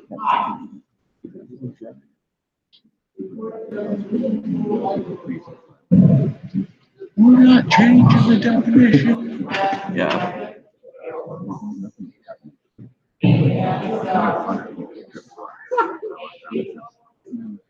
All right. Resolutions are submitted by and adopted by the of the members of the organization. Let me just. The criteria used by the committee are one, resolution must be signed, two, It's like. Must be applicable to the entire United States. Three, it must be for the general mem- membership of the Congress and not a suggestion of any particular group or organization. And four, must include an action that can be taken to be preferred. The resolutions are not meant to make the attendees feel good, but to be a motivation for the work to which they will devote themselves during the year. Pick something out of here if you don't have something to work on. Resolutions therefore represent the future of rights. Resolution one, the amended farmer resolution submitted by the resolution. All right, guys. Whereas in May of nineteen eighty-six, Congress passed and the President signed into law the Firearm Owners Protection Act. And provision of that legislation was the ban of importations and manufacture of machine guns, which need not have been included had the nation's gun owners so advocated. Uh, To, sorry. Technology Get on Twitch. And whereas in the fall of nineteen eighty-six, at the first gun rights policy conference held in Bellevue, Washington, Mrs. Linda Farmer of Georgia introduced a resolution that any attack on one class of firearms is an attack on all classes of firearms. And whereas the Farmer resolution was approved by the delegates in attendance without opposition, and has been proposed and approved by the delegates in attendance at every gun rights policy conference since nineteen eighty-six. And whereas further restrictions on firearms, ammunition, and components of each continue to be made. And whereas the Second Amendment guarantees the right to keep and bear arms, and arms are not limited to firearms. Now therefore be it resolved by the delegates assembled at the Gun Rights Policy Conference in Chicago, Illinois, this twenty-third day of September, twenty eighteen, that gun owners across the nation continue to support the farm doctrine amendment to an attack on any class of arms or components thereof is an attack on all classes of arms. Do I have a Thank you. Any discussion? Do we have a way of having discussion? Do we have any microphones? Okay, well, just in case it comes up. Hearing none, seeing nothing, um, all those in favor, say aye. Aye. Any opposed? Resolution is adopted. Resolution two does not have quite the history of farmer resolution, but it's been here since two thousand six, when the Second Amendment sisters first proposed it. Whereas we have a right to life, we have a right to protect that life and the lives of those around us. We therefore have the right to the means to do so. And whereas gun-free zones deny us the means to protect our lives, and thereby put our lives at risk. Now therefore be it resolved by the delegates assembled at the Gun Rights Policy Conference in Chicago, Illinois, this twenty-third day of September two thousand fifteen, that gun-free zones be eliminated wherever they exist. Do I have somebody say, okay, Any discussion? All those in favor? Aye. Opposed? Resolution is adopted. Resolution three. I will explain to you that the resolutions are sometimes slightly edited by the committee, and sometimes they're radically edited by the committee, and if they are radically edited, we say that. Um, Resolution three, whereas we need to advocate for the Second Amendment, and whereas we need to put a face to this purpose to normalize firearms ownership. Now therefore be it resolved by the delegates assembled in the gun rights policy conference in Chicago, Illinois, this twenty-third day of September two thousand eighteen, that we will meet face to face with our elected representatives. Move to approve. Any discussion? All those in favor? Opposed? Adopted. Resolution four, There's no result to talk. submitted by Matt Holdaffer, edited by the Resolutions Committee. Whereas the Hughes Amendment to the Firearms Owners Protection Act closed the National Firearms Act registry for machine guns after May nineteen eighty-six, making it unduly difficult to obtain them. Now therefore be it resolved by the delegates assembled at the Gun Rights Policy Conference in Chicago, Illinois, this twenty-third day of September two thousand eighteen, that we will advocate to our, advocate to our federal representatives to repeal the Hughes Amendment to the Firearm Owners Protection. Any discussion? All those in favor? Aye. Opposed?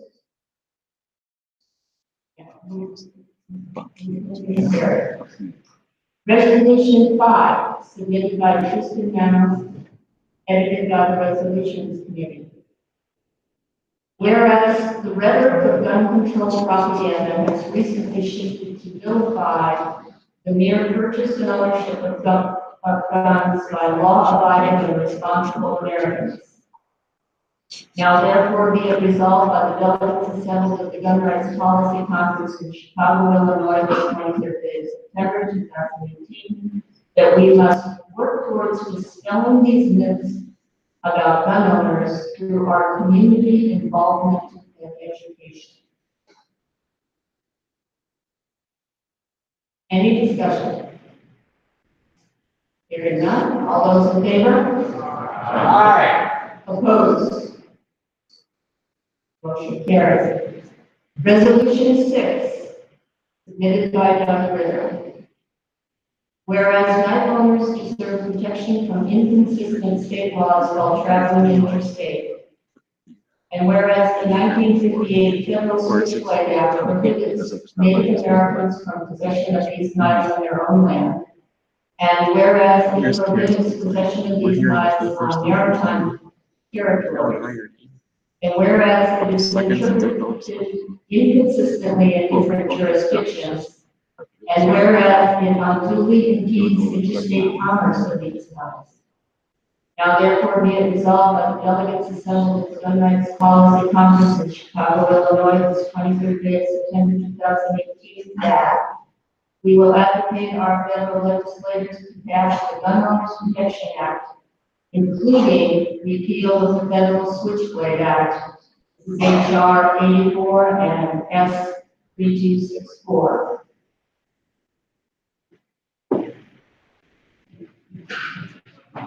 I, see, I guess that's how it was written. I, I questioned that, but I didn't forgot to ask. Okay, we have a discussion here.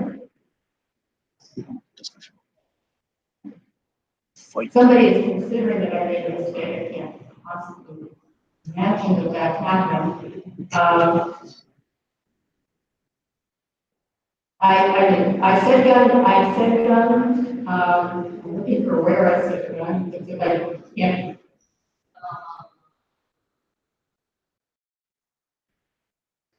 I apologize, okay. It's in the airport, and it was my mistake, it's not your talent. Uh, now therefore, I'm sorry, I'm going over, but I also remind. Now therefore be it resolved of the delegates assembled at the Gun Rights Policy Conference in Chicago, Illinois, this twenty-third day of September two thousand eighteen, that we will advocate to our federal legislators to pass the Knife Owners Protection Act, including repeal of the Federal Switchblade Act, HR eighty-four and S 264. Any discussion? Any more discussion? All those in favor? Opposed? Passes. Resolution seven submitted by Justice Ritter. Whereas the Senate is attempting to pass S one oh nine two, the Interstate Transport Act. And whereas this act does not provide actual protection for knife owners traveling interstate. And whereas this is where it says firearms on. Whereas this act would establish bad precedent for attempts to fix. Doug, are you here? You left. He left.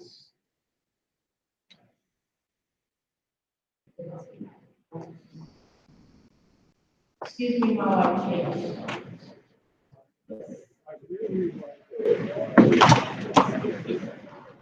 To fix the Knife Owners Protection Act.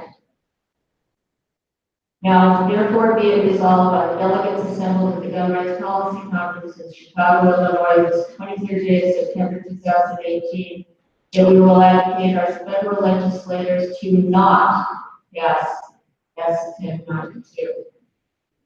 Anybody, does anybody need that repeated? Okay. Yes, so do I. Resolution seven submitted by Doug Ritter. Whereas the Senate is attempting to pass S ten ninety-two, the Interstate Transport Act. And whereas this act would not provide actual protection for night workers traveling interstate.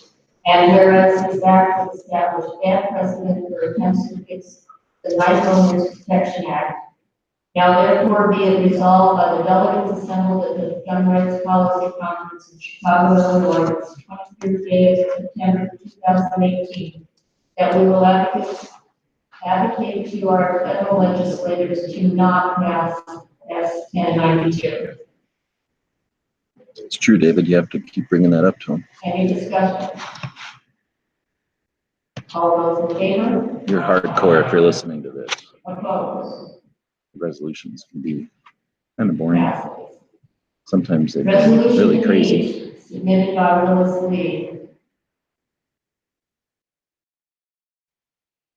Whereas we want our Second Amendment rights in the future, and whereas we need to grow the base of people who support the Second Amendment. Now therefore be it resolved by the delegates assembled at the Gun Rights Policy Conference in Chicago, Illinois, this twenty-third day of September two thousand eighteen, that we will get out of our comfort zones and invite newcomers to the gun community and non-gun owners to a competition, the range uh, on a hunt, or to GRPC next year.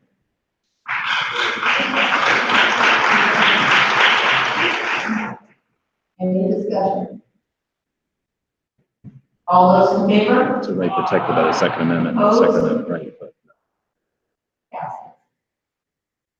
no, I do not. I don't know if it's divisive or Resolution not. nine submitted by Mark Grunquist. Whereas the Concealed Carry Reciprocity Act of two thousand seventeen, also known as HR thirty-eight, would institute national reciprocity for state-issued concealed carry permits. And whereas state training requirements for concealed carry permits are inconsistent. And whereas states are currently free to set prohibitively high qualification standards for concealed carry permit eligibility. And whereas some states rarely issue permits or refuse to issue them altogether. Now therefore be it resolved by the delegates assembled at the Gun Rights Policy Conference in Chicago, Illinois, this twenty-third day of September two thousand eighteen, that we will encourage our federal legislators to amend HR thirty-eight to add the following provisions. One, to prohibit states from imposing concealed carry perform- performance standards that are more stringent than the FBI pistol shooting qualification. And two, to require the federal government to serve as a concealed carry permit issuer of last resort for residents of any state that fails to issue permits to residents of that state who are not federally prohibited from possessing or transporting a firearm. I'm gonna close this one. Is there any discussion? Yes. Oh, absolutely. Yeah, having the federal government be an issuer of a permit to do anything is a prescription for disaster. The federal government has the fecal touch. There you go, Charles. And assigning something to it, turn something into exactly that. I would encourage everyone in this room to vote no for that resolution. Thank you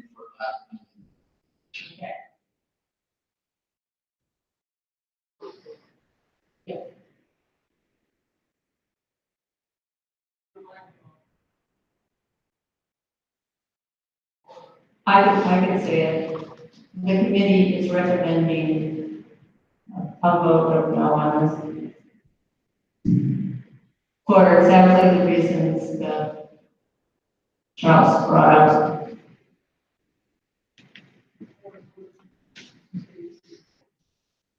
The motion is to encourage our federal legislators to amend HR thirty-eight to add the following provisions. One, to prohibit states from imposing concealed carry performance standards that are more stringent than the FBI pistol shooting qualification. And two, to require the federal government to serve as a concealed carry permit issuer of last resort for residents of any state that fails to issue permits to residents of that state who are not federally prohibited from possessing and transporting a firearm. Is there any further discussion? All questions? All those in favor? Those opposed? No! The resolution is not adopted. Yeah, Thanks, Charles. and Mark, you're on, Mark. Oh, sorry. That is the conclusion of the resolution committee's report. Thank you. Oh, I do have, I do have an announcement for everybody who stayed here. We have, if you are on Facebook, there is a private group called Friends who went to Gun Rights Policy Conference in parentheses GRPC. Everyone who is here and anyone that was here conference, but I never got a chance to see it, is welcome to join that group. So you go to Friends who went to Gun Rights Policy Conference, say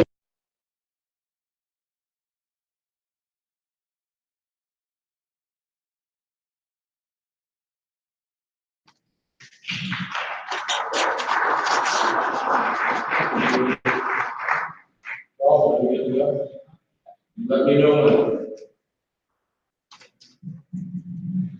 All right, everybody have a good time? Yeah, you die here, I love that. Love it.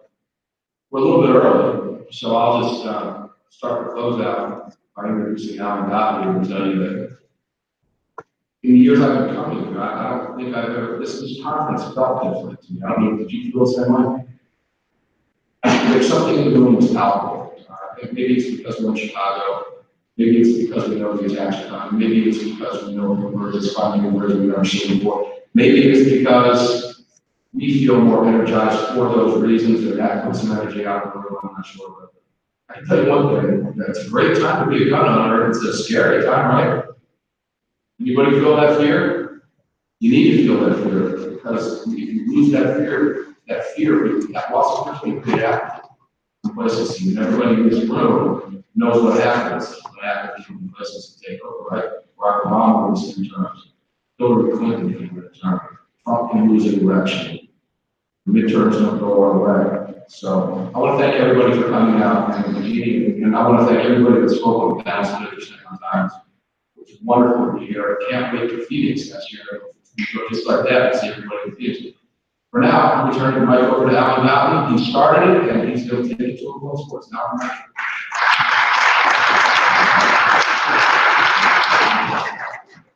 Thank you all for staying till the bitter end, so to speak. I hate to say bitter end, because I want these things to end.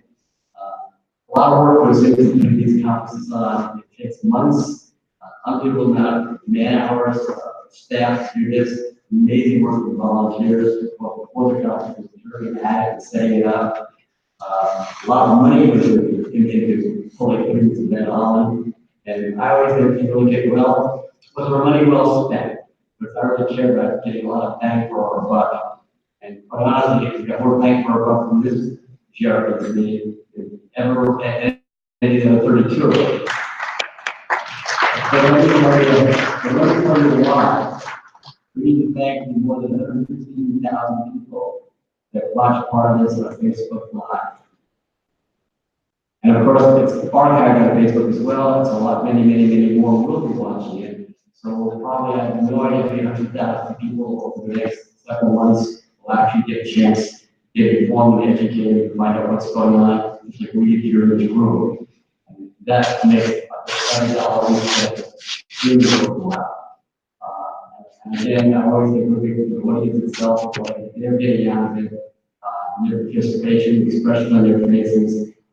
I'm very pleased that all the work effort and cost of this conference more than worth it. I look forward to seeing you all next year in Phoenix as well. Uh, many people came here for the first time and they realized, uh, gee whiz, I gotta start on the bandwagon to be a candidate. Because of a real family, we refuel charges, recharge my energy batteries. Particularly this year, you know, after the Martin shooting, uh, February fourteenth, we really uh, been doing double duty without increasing any staff.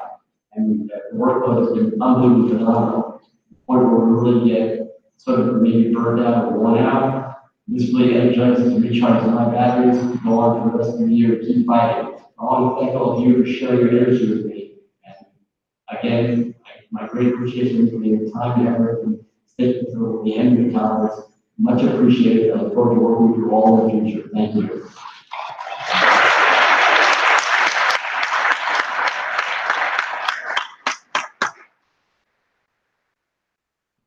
The recording of this conference also. This meeting is adjourned. The Thirty-four annual conference is in the books. Thanks, everybody. The recording of this conference will be on libertywatchradio.com. You must, uh, We have on. Wednesday. Libertywatchradio.com, click on GRPC. And you'll be able to get it, it'll free download. Right click and download. Thank you. If any journalist needs it for a deadline, come up here behind the screen, present it with a thumb drive, and I'll give you the whole conference. If it's a journalist, or, or let's say a staffer, come on up, otherwise, you're not needed. Thank you.